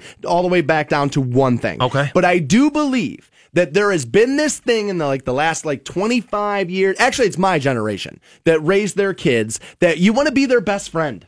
They, they, they, you don't, like, what do I say? You're not just a hall monitor, dude. You are there to usher them into adulthood. And that is, dude, that's part of it. And you're falling down on the job, America. You are. How much of this do you feel like is parenting? I mean, It's a lot. I do. I think it's a lot. I think I really do. I think, dude, uh, like we're. I mean, this, sounds crazy, but dude, we're losing the dinner table in America. We're losing values in America. We are kind of just letting everything kind of like go into a free fall a little bit. And parents, I think, are, dude, you're, I know you're overworked. You got to work three jobs to support them and that whole thing. And I know, and I'm the guy who always tells you you should have thought about that before you did it. And that's what led us here. I also believe that. I also believe we have a nation full of people raising kids who are not qualified to do it. And I think the chickens are coming home to roost. And I don't think there's any way to deny it. I do think that letting anybody you want put more earth on the planet is bad. I think ultimately, dude, that leads to bad things. Here we are in the middle of bad things. I think it's proving me right. Your shot at a thousand dollars right now. Your shot at $1,000. Now, text the keyword WIN to 200 200. You'll get a text confirming entry plus iHeartRadio info. Standard data and message rates apply. That's WIN to 200 200. Rock 1069. Rock 1069. Welcome back to the Stansbury Show. We're on Rock 1069. Coming up at 910, your shot at a thousand dollars. Also I have some Coheed and Cambria tickets. We'll probably do those for you around 930. I want to thank Keith Kennedy one more time for coming in and giving us the update on the brawl at the Hall and Oates show last night. man, I wish I would have went to that. I wish Keith Kennedy was on this show, dude. What are- like, come on. He's funny. That guy. He is funny. That guy. I would, uh, I would imagine, and I come down on parents a lot, but I would imagine that raising kids in today's society not the easiest thing. I mean, um, every generation's got the new challenge, but now, I mean, I think kids are just getting smarter and savvier earlier than ever. I think technology helps with that, and I think um, even the drugs thing is getting harder and harder because it's like, you know, what are we calling stuff? What what is stuff? There's so many versions of things. Right. I uh, I think the digital revolution is very underrated in the challenges of today, where it's like, well, no, we have a smartphone in our pocket, everything's fine, but your kid does too, and everything's not necessarily Right. fine. I think I think that's like the thing where where if, if there's one thing I could point at and say that's that's got to be tough, that that's got to be tough. I remember man. when, like, when, because I'm old enough to remember, like, people putting computers into their house. You know what I mean? Like, for the first time. And, oh yeah, but get a gateway right there. and parents were like, no, it's in the living room so we can see everything you're doing on it. Like, you, like, the kids weren't take, you weren't having a computer in your room because they knew the, the, the, you know, some of the stuff that was out there. And so, and now it's like, well, you just paid 500 bucks to put a computer in your kid's pocket. and, and and the stuff that was out there then, I can remember like the early days of like online porn and like downloading one picture and like, dude, it's nothing compared to what it is today. Oh, dude, prodigy porn, where it was like, yeah, you had to wait for the screen to like roll down, and it was like you'd get half the photo, and by then, dude, you already had to clean the monitor four times before the photo came out. No, it was like the nudie booth in your in, in your house. It's like, don't close the curtain. What's the matter with you? I'm trying to get stuff done. But like raising kids, I gotta imagine is very challenging. And there's a company out there that understands this, and it was out to help you. Uh, out of Pleasant Hill, Missouri, Metro Canine Services okay. will rent you a canine drug dog so you can let it loose in your house, let it loose in your kid's room, search through everything, and find where the stash is. Rent a canine drug dog. What a good idea for a business until a German Shepherd rips a family. Yeah. until until that happens. But outside of that, like if I was a parent, because I always say this, like eh, parents sometimes will be like, well, "What do I do?" And what I tell you is, it's not snooping. That's your house. You pay the mortgage. You own everything from that mailbox to the end of that backyard, as my dad would say. Sue, I own everything from the mailbox to the pond. I'll do whatever I want. You own it all. That's not their bedroom. You don't owe them privacy. You owe them, honestly, you owe them you being the Night's Watch. That's what you are. You're Jon Snow. You're watching the wall. Make sure nothing gets through. I agree with you in the sense of you have a responsibility to be involved here. I, I'm going to disagree with you if you don't owe your kids privacy because I think you have to give them a little bit. You have to give them appropriate. per- Okay, I'll rephrase and say you do not owe your kids 100% privacy. Yeah, yeah. I mean, because because I, I I think very much like I, I I know what you're saying with that. I just think that that kind of is almost turning into like, well, I'm going to bubble wrap everything. You know what I'm saying? And I can't let anything in here. Like, I, okay, let me. I, all right, a little long form. I'll tell you what I'm talking about. When your kid goes out for the night, I don't think it's absurd for you to go into that room and search everything that's in there. That's your job. with with no. Okay, like if your kid, if dude, if your kid is has you you've caught him, you know, three times, you know, smoking weed, or you've caught him, you know, Okay. getting drunk. Yeah, I want you in there before. That way you don't have to catch him three times. If you wait until you catch your kid slipping up, it's too late. So so uh, proactive before before anything. Once a week, dr- I- once bring- a week, I'm sweeping my son's room. How long are you bring? Are you bringing this drug dog in uh, every every week? I mean, I may not go to drug dog uh, like right away.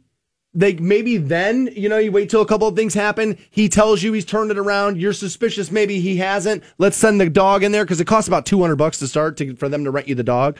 Right. So you do that. And then maybe you go that route. But before that, I'm telling you, once a week, I'm sweeping my kids' rooms. Oh, I mean, once a week. So, so, so, but, but, but within that, it's like, well, yeah, well, I'm going to take this with me when I leave. So, like, well, on Tuesdays, you know what I mean? Like, I just, I, I feel like there's going to be a point where it's like you have to give you, you, even if, even if your kid is breaking that trust, you're going to have to give up a little bit on that. There's no way that you can just constantly be there checking every time, checking everything. I, I understand that, but that doesn't mean I don't do it at all. And and that's and here's the thing: the pitfalls are too big, the risks are too big, and that's why like you can lose your kids fast.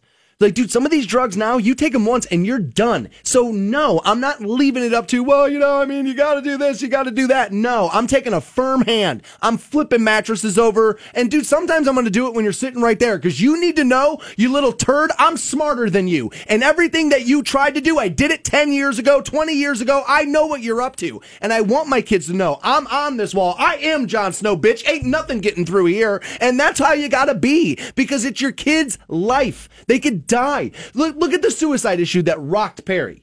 You tell me some some people weren't after that weren't like, dude, I should be getting more involved here. I should be like looking. I should be talking to my kids more. What's going on with you? No, you're not just moody because you're 14. What's happening? What's going on? You got to be involved. Where are you going? Who are you going to be with? Check up after they tell you that. Then call where they're going to be. Call their cell phone and make sure they're going to be there. It's not you snooping. It's called parenting, and it's on you. More Stansbury Show right around the corner. Hang on. The Stansbury Show. I have got get in on this. Rock 1069. Yo, guys, Fantone from the Stansbury Show. In summertime, it is officially upon us. And let me tell you something no matter what you have planned for this summer, whether it's going camping, going out on the beach, maybe out on the boat, going swimming, whatever you want to do for summertime fun, it is going to be a lot easier when you don't have to worry about glasses or contacts. Which is why I want you to talk to the good people at the Roholt Vision Institute. They're the people who did my LASIK surgery two years ago, man, and I am still seeing 2020 crystal clear. You could be doing the same. Now, if you've been thinking about LASIK surgery, I know you have a ton of questions, which is why they have so much information available to you at roholtvision.com. You can check out the financing options, take the self evaluation test, see if you're a good candidate for LASIK, find out everything you need to know. I repeat that website. Go visit it today. It is roholtvision.com. 1069.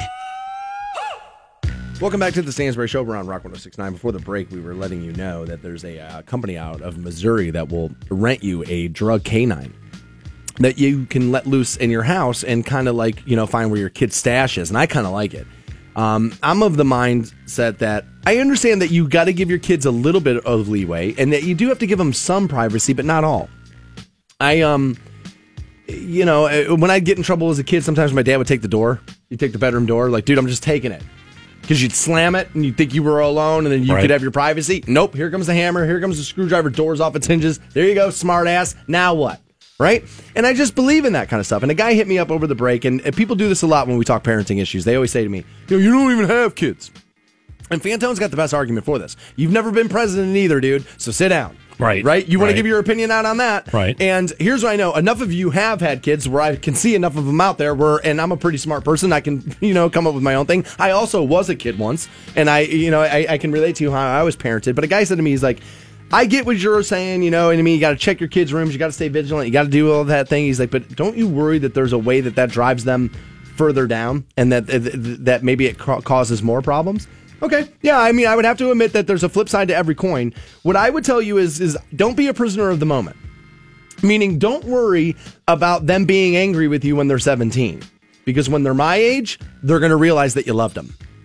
And that that's the important part that once they get to be an adult, like legitimately, not like I'm 18, I'm an adult, duh. Like I'm saying, like once you reach real mental adulthood, what you realize then is that doing all of those things is love. That's what it is. It's parenting, it's love, and it's required in order to raise a decent human being. And that I would be worried about the adult they're going to be, not the moody teenager because they're pissed at you today. I think it's just you have to find the common sense common ground here of you do have to give your kids room to make mistakes and to do their own things and to become their own person because if you don't obviously that person they're not going to become a well-adjusted adult at the same time you just can't ignore your kid and be like well everything's fine it's, All right. i mean Let me tell you why I feel this way. Because my parents did it wrong on on both spectrums here. All right, or on both ends of the spectrum is what I should say. Um, my father had been like a little bit of a loose cannon in his life, got his life turned around, gave up the drugs, turned his life around, and then became a minister, right? So when you do those things, everybody knows people who find Christ for like the first five years, it's obnoxious. It's like people who give up smoking. I know I'm one of those. I harp on it a lot. It's like people, you know what I mean? It's like, you know, vegans, crossfitters, whatever. Any group you join newly, like for the first five years, you're just annoying about it, right? So my brother being seven years older than I was because he was a product of my mom's first marriage. We have the same mom, different dad. My brother was a little older than I was. And my brother, my brother was a problem child. I'm actually the good son. Now we're both have got our lives completely turned around now and this that. But growing up, my brother was a little bit of a wild child, a little bit of a problem. And my parents were really, really strict with him. So strict because of the Bible and that whole thing. And like my house was a lot like Footloose when, when when we were real, real young. Like when I was five, six, seven, eight years old, my house was like Footloose. No movies, no music, none of that stuff. Right? It was like because his congregation didn't want to have any of that, and they would judge him, and then he would be out of work because people again, with faking morality didn't start with Facebook. We just read it more.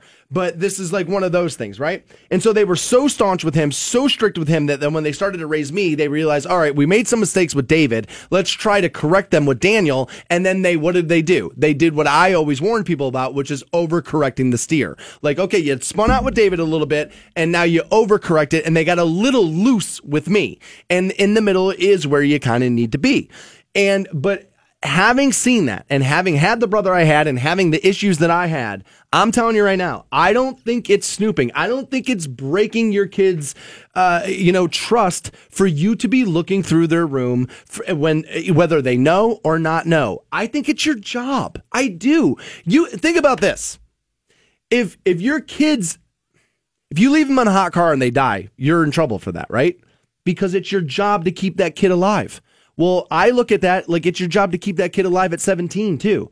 It's so if there's drugs, if maybe there's a, you know a, a suicide prevention thing coming down the road, you have got to be on this stuff. do you feel like there's any line you would not cross i mean like at this point you've got a dog in their room are you reading their personal private thoughts are you i mean is there anything that's like Well, all right, luckily, well, I don't have to worry about that anymore because nobody keeps their thoughts private. Everything's posted every 30 seconds. Um, which is, which I do think parents are a little lucky in that. Like, used to be diaries. Where the hell is that thing? We got to flip mattresses. We got to do that whole thing. Where now it's like you log onto your kid's Facebook or probably Snapchat and like you'll be able to see like what's going on there, right? And I understand like, you know, they use new lingo and new language and this and that. And I'm not like, again, I sometimes I feel like people think I'm condemning you and I'm not. When I get angry about that, really what I'm doing is I'm yelling at my parents. And I guess I need, needed to do a better job of telling you that. But like, as a grown up now, and all right, as pulling into the parking lot of being a grown up now, I, I do recognize that a lot of that stuff that my parents were strict about and like wanted to and wanted to make sure that, that that they were you know staying uh, attention to. Yeah, I hated him. You don't get me, Dad. You just don't get it. And of course, I hate him. I thought he was a dick. But now, as a man, I realize you were making me a man. Thank you for that because there's a nation full of kids out there who aren't being ushered into adulthood properly, who don't have role models, who don't have positive adult interaction, who don't have these things. And it's coming home to roost and we're seeing it in every aspect of our lives. And I'm telling you, take the two weeks of your kid not speaking to you because you you took something out of their room. Take it because when they're 35, they will be a well-adjusted adult, and you then can be proud of your accomplishment at raising a uh, you know a proper member of society. But you can't just get drunk.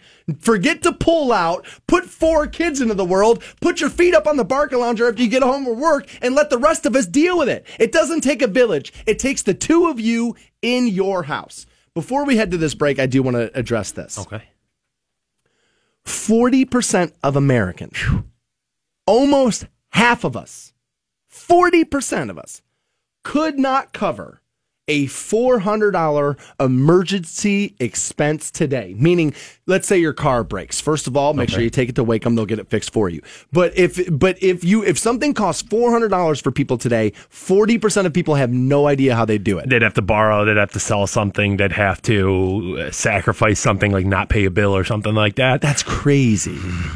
I don't think so. I think honestly, No, I'm saying is that I think it's crazy because I think it's sad. Like that's that, dude, we should not be in that place. Forty percent, four hundred bucks. Ah, I, I, yeah, that probably sounds about right. A little less than half. If we put that up to a, a more significant number, and it's not that much. I mean, if we're talking about a thousand dollars, which yes is a lot of money, but it's not like it's month altering money. You didn't not- just do it. you didn't just move it to 20 grand. Right, right, right, right, right. I would say that number probably moves up to 70%. You know what I mean? Like there's so many people who are just literally making it from paycheck to paycheck to paycheck.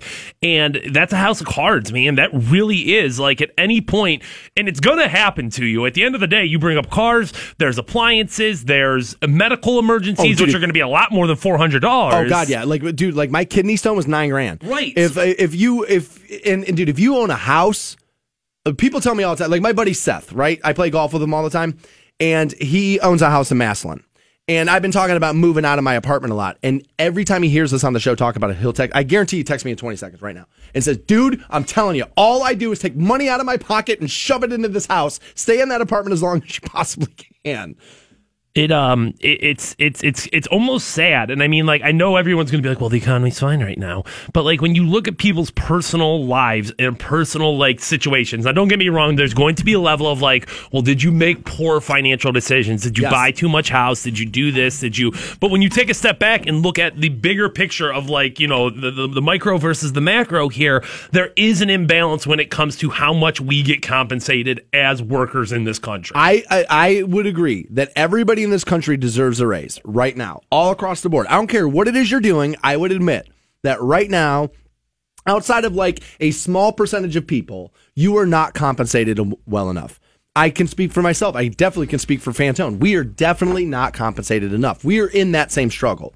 Now we may do a little bit better than some other people here or there, or yeah. whatever. But for the position and what the position does and what it brings in, we are not compensated enough. And I would imagine that that's true of all people. I've never had a problem with paying people more money. I have a problem with some of the methods people will use to try to make more money because I think what you do then is just make CEOs mad, and then all they do is go back into the into that room, rub their hands together, and try to figure out how to outsource us all. Um, yes, and I mean that's the end goal. I think for any for anything is to be profitable. But if you're going to play within the rules of the game here, and like who's in charge of the rules, ideally it's us, right? It's the people, you know, represented through the government. It's the people's will that kind of happens there. Eh, I, I, I, I, I, mean, I know there's so much rose-colored glasses when we look back at the past, and well, we're going to make America great again, and, and well, when was America great, and how are we going to do this?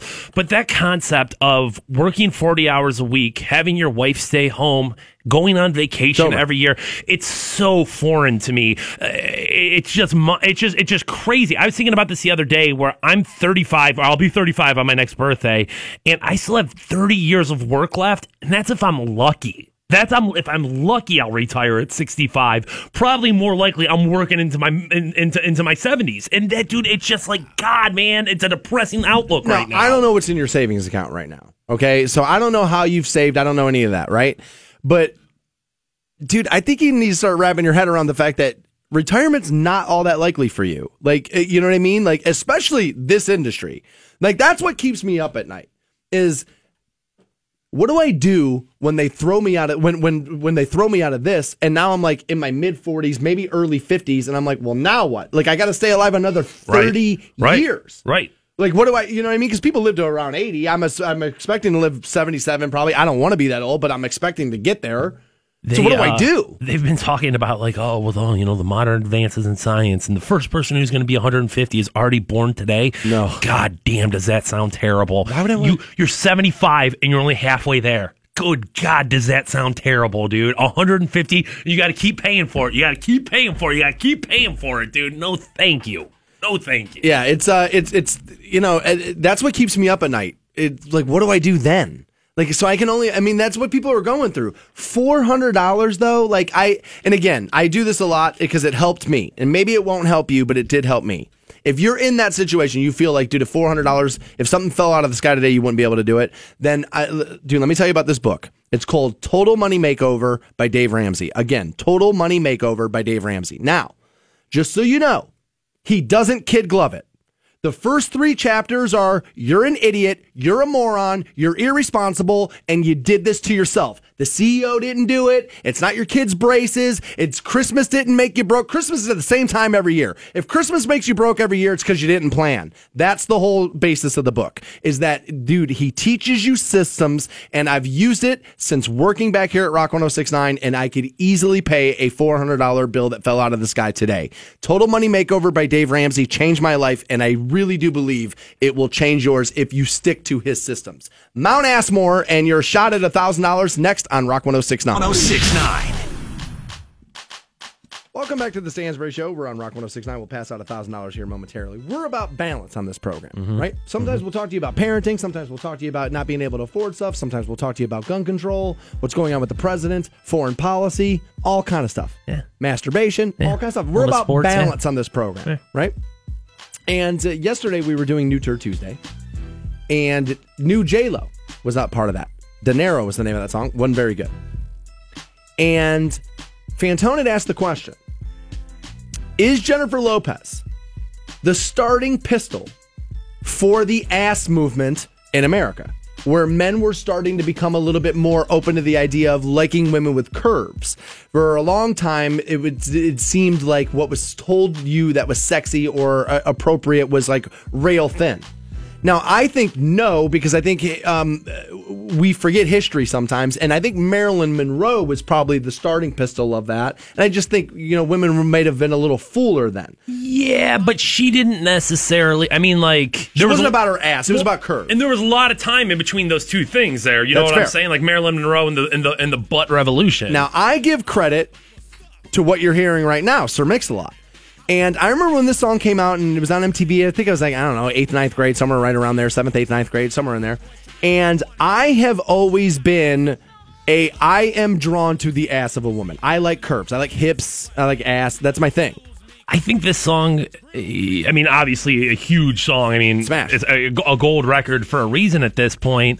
But I don't know if this was the starting point because I still feel like white dudes in particular, this was still just a novelty to them. this was still just like, oh my god, look at that black chick with the giant ass over there. So this is what this is exact, and you're right, and that's the reason why I'm telling you this story is that I when this video came out and it became popular, my friends knew that this was what I was into, and they were still like, "Look, Sir Mix-a-Lot made Stansbury his own song." Like I, it was like one of those, and it's like because the rest of those guys, they were still in that 1985, you know what I mean, swimsuit model, thin rail thing that I'm just, I'm not a fan of.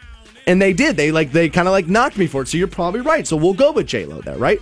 So then we got kind of like a little juvenile. And we're like, hey, you know, who are the best asses out there, right? And so we figured, you know, people do the like the the Mount Rushmore of like basketball players and sports stars and whatever. So we figured we do Mount Assmore here at the Stansbury Show. And I thought about this pretty hard yesterday, longer than I should have. Emphasis on the hard and long. Oh my There god! it is. Oh my god! There we it found is. it. We got it in it there. Early. And so this was tough because I didn't know what to do because not everybody knows everyone and um it's not a lot of pictures of you know ass. I had to be careful about what kind of photos were were going to be used with this because I I do have the photo up for you at facebook.com slash Stansbury Show. It's also at Stansbury Show on my Twitter. You can see it there too. Now, I want to know what the criteria you went into this with. Is this just best butts, like Stansbury's favorite butts, or do you feel like this is most influential butts? You know, most you know, uh, uh, most culturally impactful butts. What was the what was the thoughts here? Never went culturally, never got that far down that rabbit hole. I this is the method I use. Emphasis on down the hole. But oh my god, butts like grabbable was like part of it. Smackable, like if I was going to date a chick, would I want her ass to look like this? So this is the Stansbury's favorite butts list. And okay. I will tell you that there are probably other women I would have put in here, but I didn't want to go the who route, and so I made sure I picked some women that that that a lot of people would know. Now, a couple of them are uh, there's four of them, Okay. so the two maybe not. I picked two porn stars and two non-porn stars, right? Okay. Okay. All right. Um, it uh, it's worth, and I'm glad you bring up porn as as, as before we get into this. I want to state that the butt revolution it is no longer just about like oh well curves or oh man I like big asses. Um, there has really been number one a movement when it comes to anal sex. It's in every pornographical film on the face of the planet nowadays. You can't watch one without running into it nowadays. Um, and there's another thing going on too, and this is mostly with the younger kids too but the the the the performing of of services in that region that's foreign to me where it's like nowadays it's so commonplace oh, oh. yeah yeah yeah yeah i'm not saying like the standard performance there i'm That- saying like the the rear performance That there uh, that that nine volt battery takes to the to the to the tongue. there, there, there was a song with with with, with you know uh, you know relatively successful song that said you got to eat the booty like groceries, and it's just like God, dude, you guys went from from from like oh not doing that to all of a sudden it's like nope butts. That's all we do. It's crazy. Yeah, eat the booty like groceries is one of those things where I would be looking at a woman and be like, "Do as I say, not as I do." I, you know, I don't know if your boy's down with that one. So let's let's examine All right. Mount Assmore. We Here we will go. work our, our way backwards, four to one. Okay. Right. So coming in at number four is going to be a woman who's a little bit of an unknown for a lot of people, and that's because well, you're grown ups and you don't have as much free time as I have. Right? She's a newer porn starlet, if we want to call her that. Okay. And I like her. Like I'm a big, big fan. She also very much reminds me of a woman I used to date a couple of years ago. I feel like they look very, very similar, very similar body style. So there, it's a little reminiscent. And sometimes why I will lean on this particular porn star in moments of like, damn it, I wish I could hit that again. Like one of those. Like so, I kind of lean on that. Coming in at number four is Jada Stevens. Now she's not on Twitter because I tagged all these women's, uh, you know, Twitter accounts when I posted the uh, this post to Twitter. It's not on there. But Jada Stevens came in at number four. Okay, moving up the list is an Instagram model who most guys tell me, and I picked this particular person because I knew guys know her. Most guys consider her to be really attractive and really hot. I'm not necessarily, sh- this is an honorable mention. I'm not necessarily sure this would actually be for me, but Abigail Ratchford, I can admit, is a smoke show, as Fantone always says, and she does have a nice body. I hate that chick, dude. Hate. Now, why that is that? I don't know. I don't know what it is, but there's something about The her. girl that looks like her break your heart? No, like I mean, n- no. uh, It, it, it, there's um n- number one, uh, former Johnny Manziel smash piece right there. Don't Oh, know. If, don't know if you remember that. that. but that that happened. But I- it, my dis, my distaste for her started before that. And like, dude, she's ridiculously attractive. Super like, hot. super uh, hot Oh, face, yeah. hot ass, great boobs. I mean, like all in all, a dime piece. And like, there's no denying that. But there's something about her. Like, it just irks me. Like like pictures of her. I'm like, oh, dude, screw that chick. I, I hate that chick. Really? And I, I don't even think I've ever heard her talk. Like, and it's not like she's the only chick out there with pouty lips and like dark hair. I mean, They it- all look like that uh, now. right? So like, I don't know what it is, but there's something about Abigail Ratchford that it just it just it makes me mad. Wow, that's uh, that's interesting. Should get Abby in here, find out to get to the bottom Yeah, of this. bring her in, Ab. Come on. Let's make your girlfriend mad one time. All right, so there's uh, number three is Abigail Ratchford. Number two, and again, big huge celebrity. Everybody knows she is kind of like everybody kind of knows this about her. Kim Kardashian West, I believe, needs to make this list. She's sexy, dude. I don't care what anybody says. She's hot. She's got a nice ass. She kind of like makes, dude. A bunch of chicks all over the country now are trying to look like her.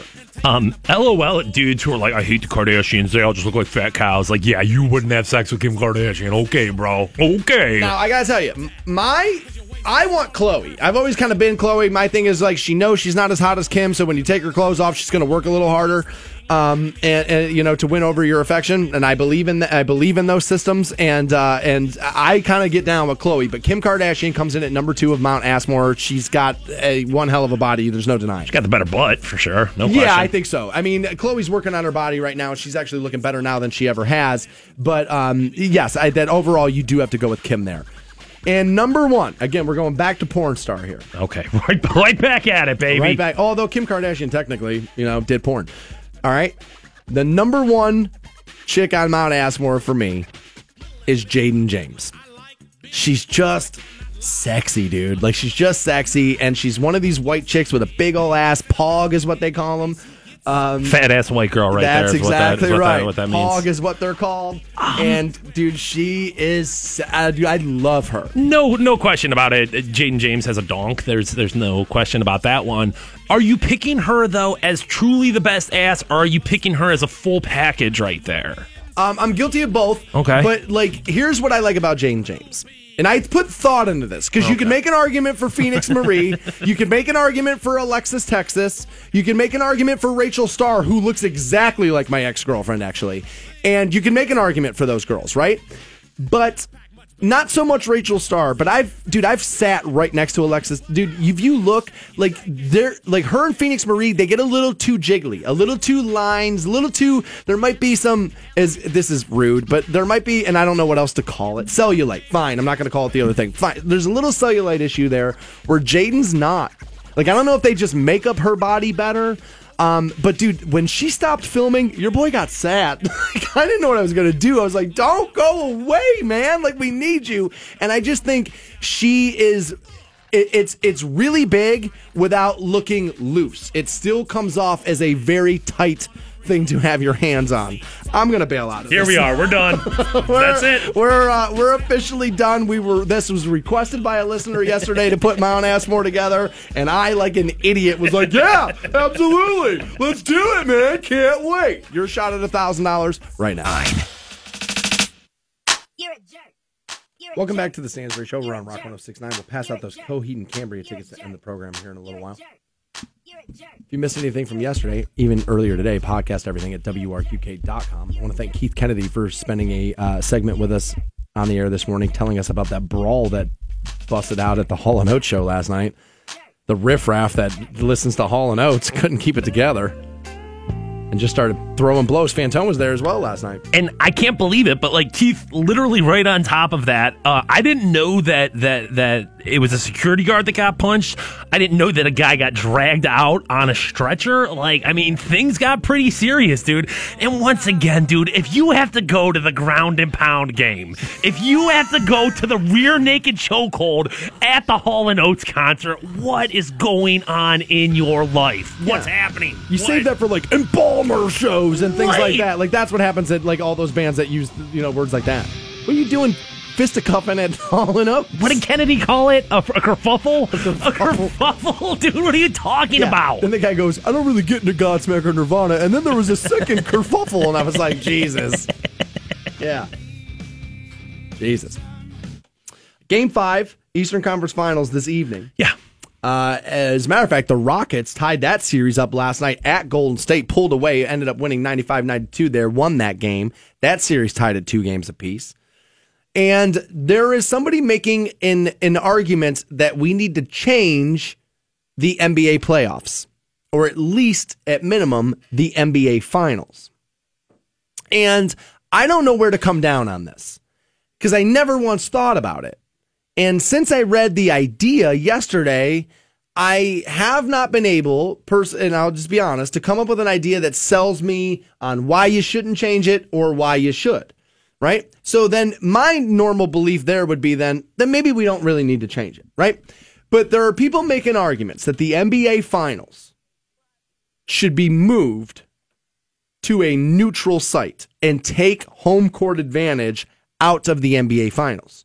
Now, one of the arguments, Fantone, is is that more often than not, there is, or I think always, there is an uneven amount of games played in one arena versus the other. So then technically you they are saying you are setting teams up to fail. Now, I think what I, I can predict what Fantone is going to say is is that isn't this the reason to be better in the regular season? One hundred percent. I mean, like at this point, that sounds like honestly the most like, well, everyone gets a participation plaque because I don't want it to be harder for anyone else. I mean, that's the entire point of sports. Is like, yeah, there's going to be obstacles that you need to overcome, and I, I, I, I, I, I think that's a terrible idea. I do. Um, how about the NFL has their championship game on a neutral site? Yeah, and honestly, I think that's kind of bunk too. I mean, if it were me and and and uh, you know, you, you saw MLB do it with their with their All Star game of trying to make it like, well, this gives you incentive to try hard during this thing. If it were me, your regular season record will dictate where you where you play that that Super Bowl game. Now, I guess the issue with that is, and there's probably a little bit of an issue with this too, is that like logistically, the Super Bowl is a nightmare. It's not just like, hey, we're gonna open up the Q and go play. We're gonna play a basketball game there. It's it's it's a week long process. You know what I'm saying? So to there have been times where like Jacksonville, they say wasn't ready. Right. Like the town just wasn't built for Super Bowls. So if you get you know two teams that you didn't necessarily think were going to be in the Super Bowl in the Super Bowl, and I mean, I, you know, more often than not, I guess that's not going to be the case. But you having, but you having to pull together a Super Bowl in two weeks is going to be a lot harder than you having to pull together two NBA games in a, in, in, in a week's time. There, I also think it's.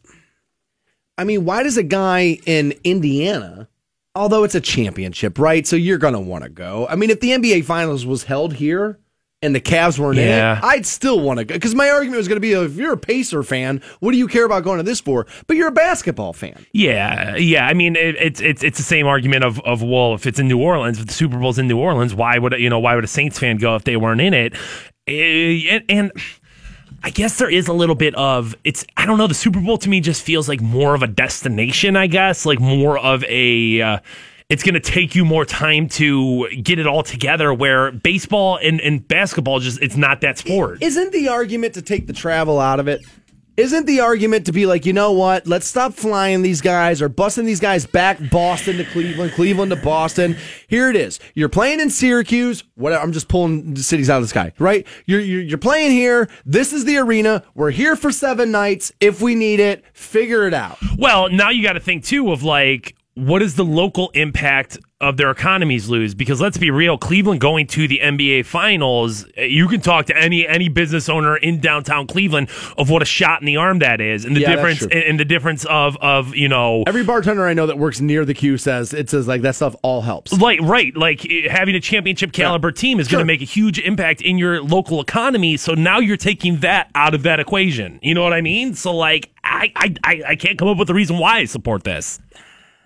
No, I think I'm going to have to come down on leave it the way it is.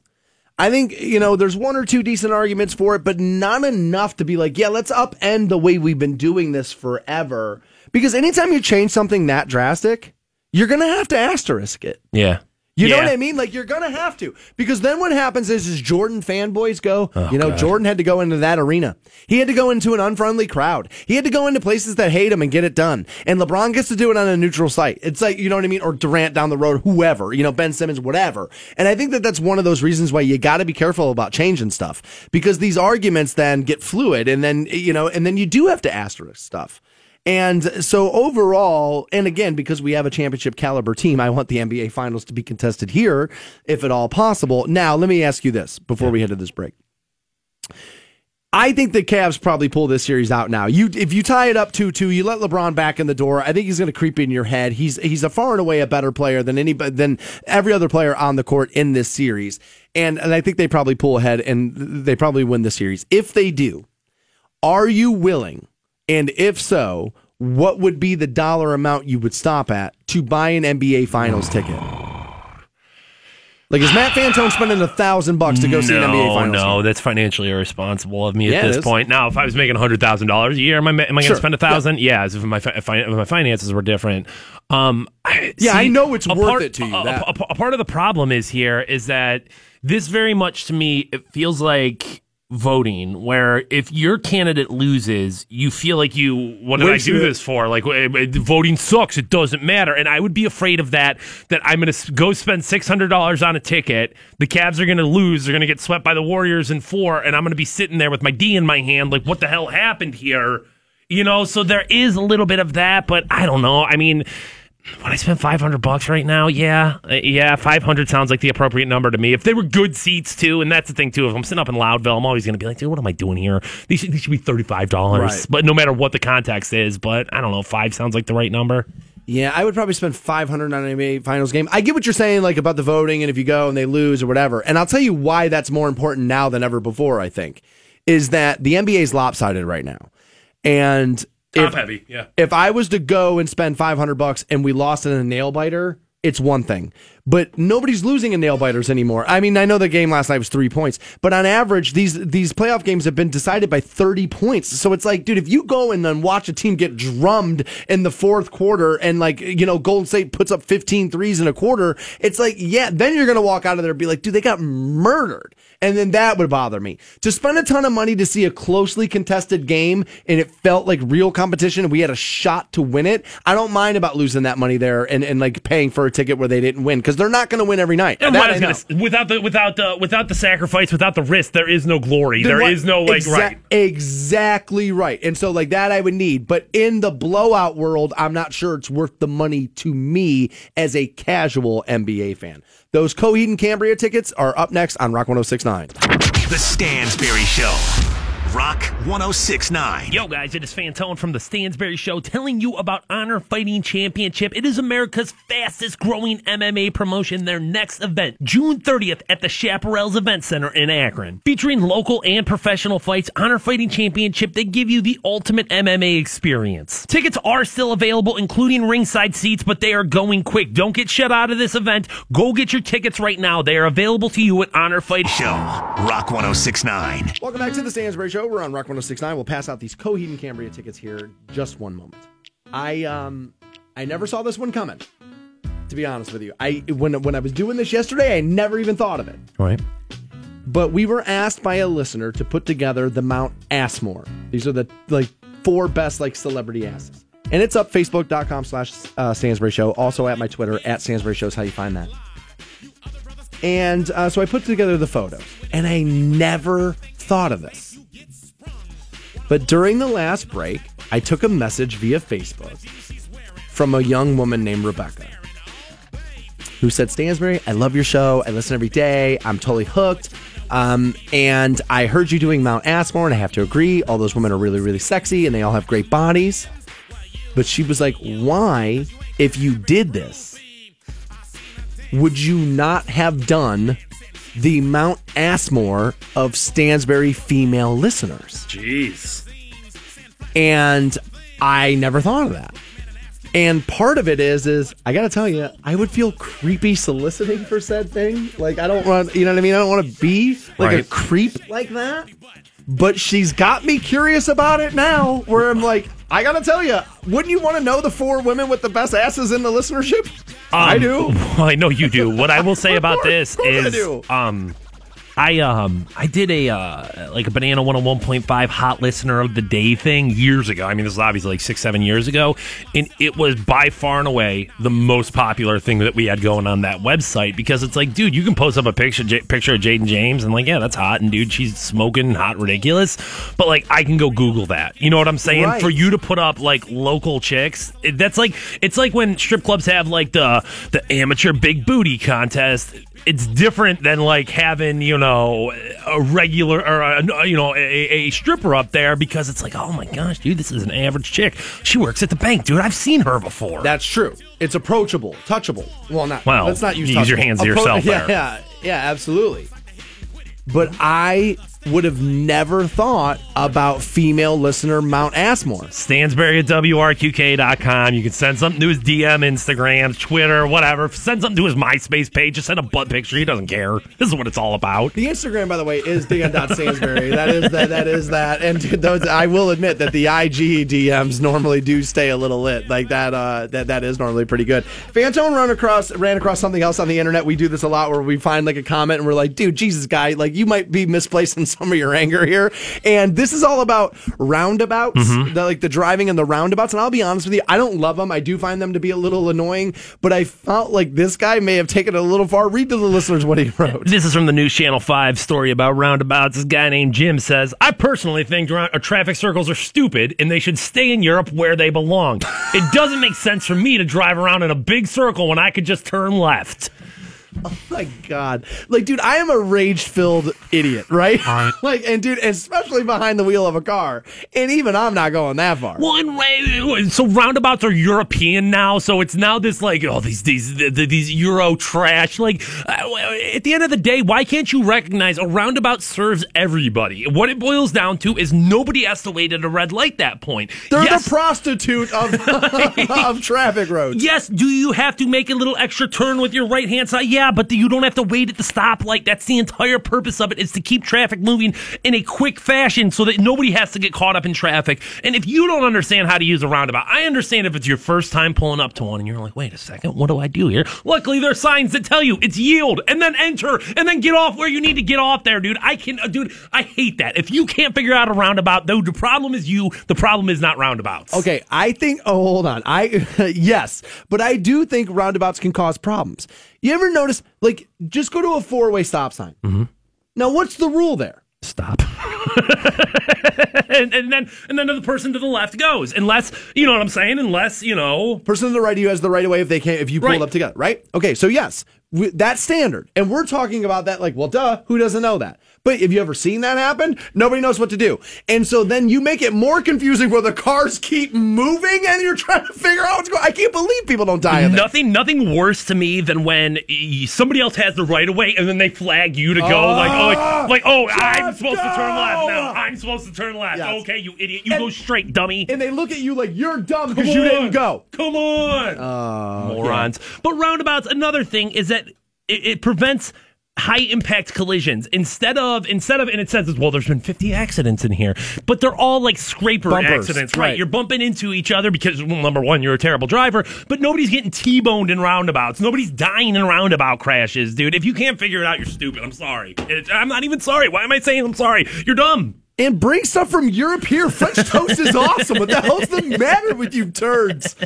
Coheed and Cambria tickets up for grabs. We'll take caller 20 right now. 1 800 243 7625 on those. Missed anything this morning? Podcast at, at WRQK.com. Teresa will get you hooked up with $1,000. She'll do so at 1010. Aside from that, we're done. Be back at it live tomorrow morning, 6 a.m. on Rock 1069. Have a great afternoon. See you.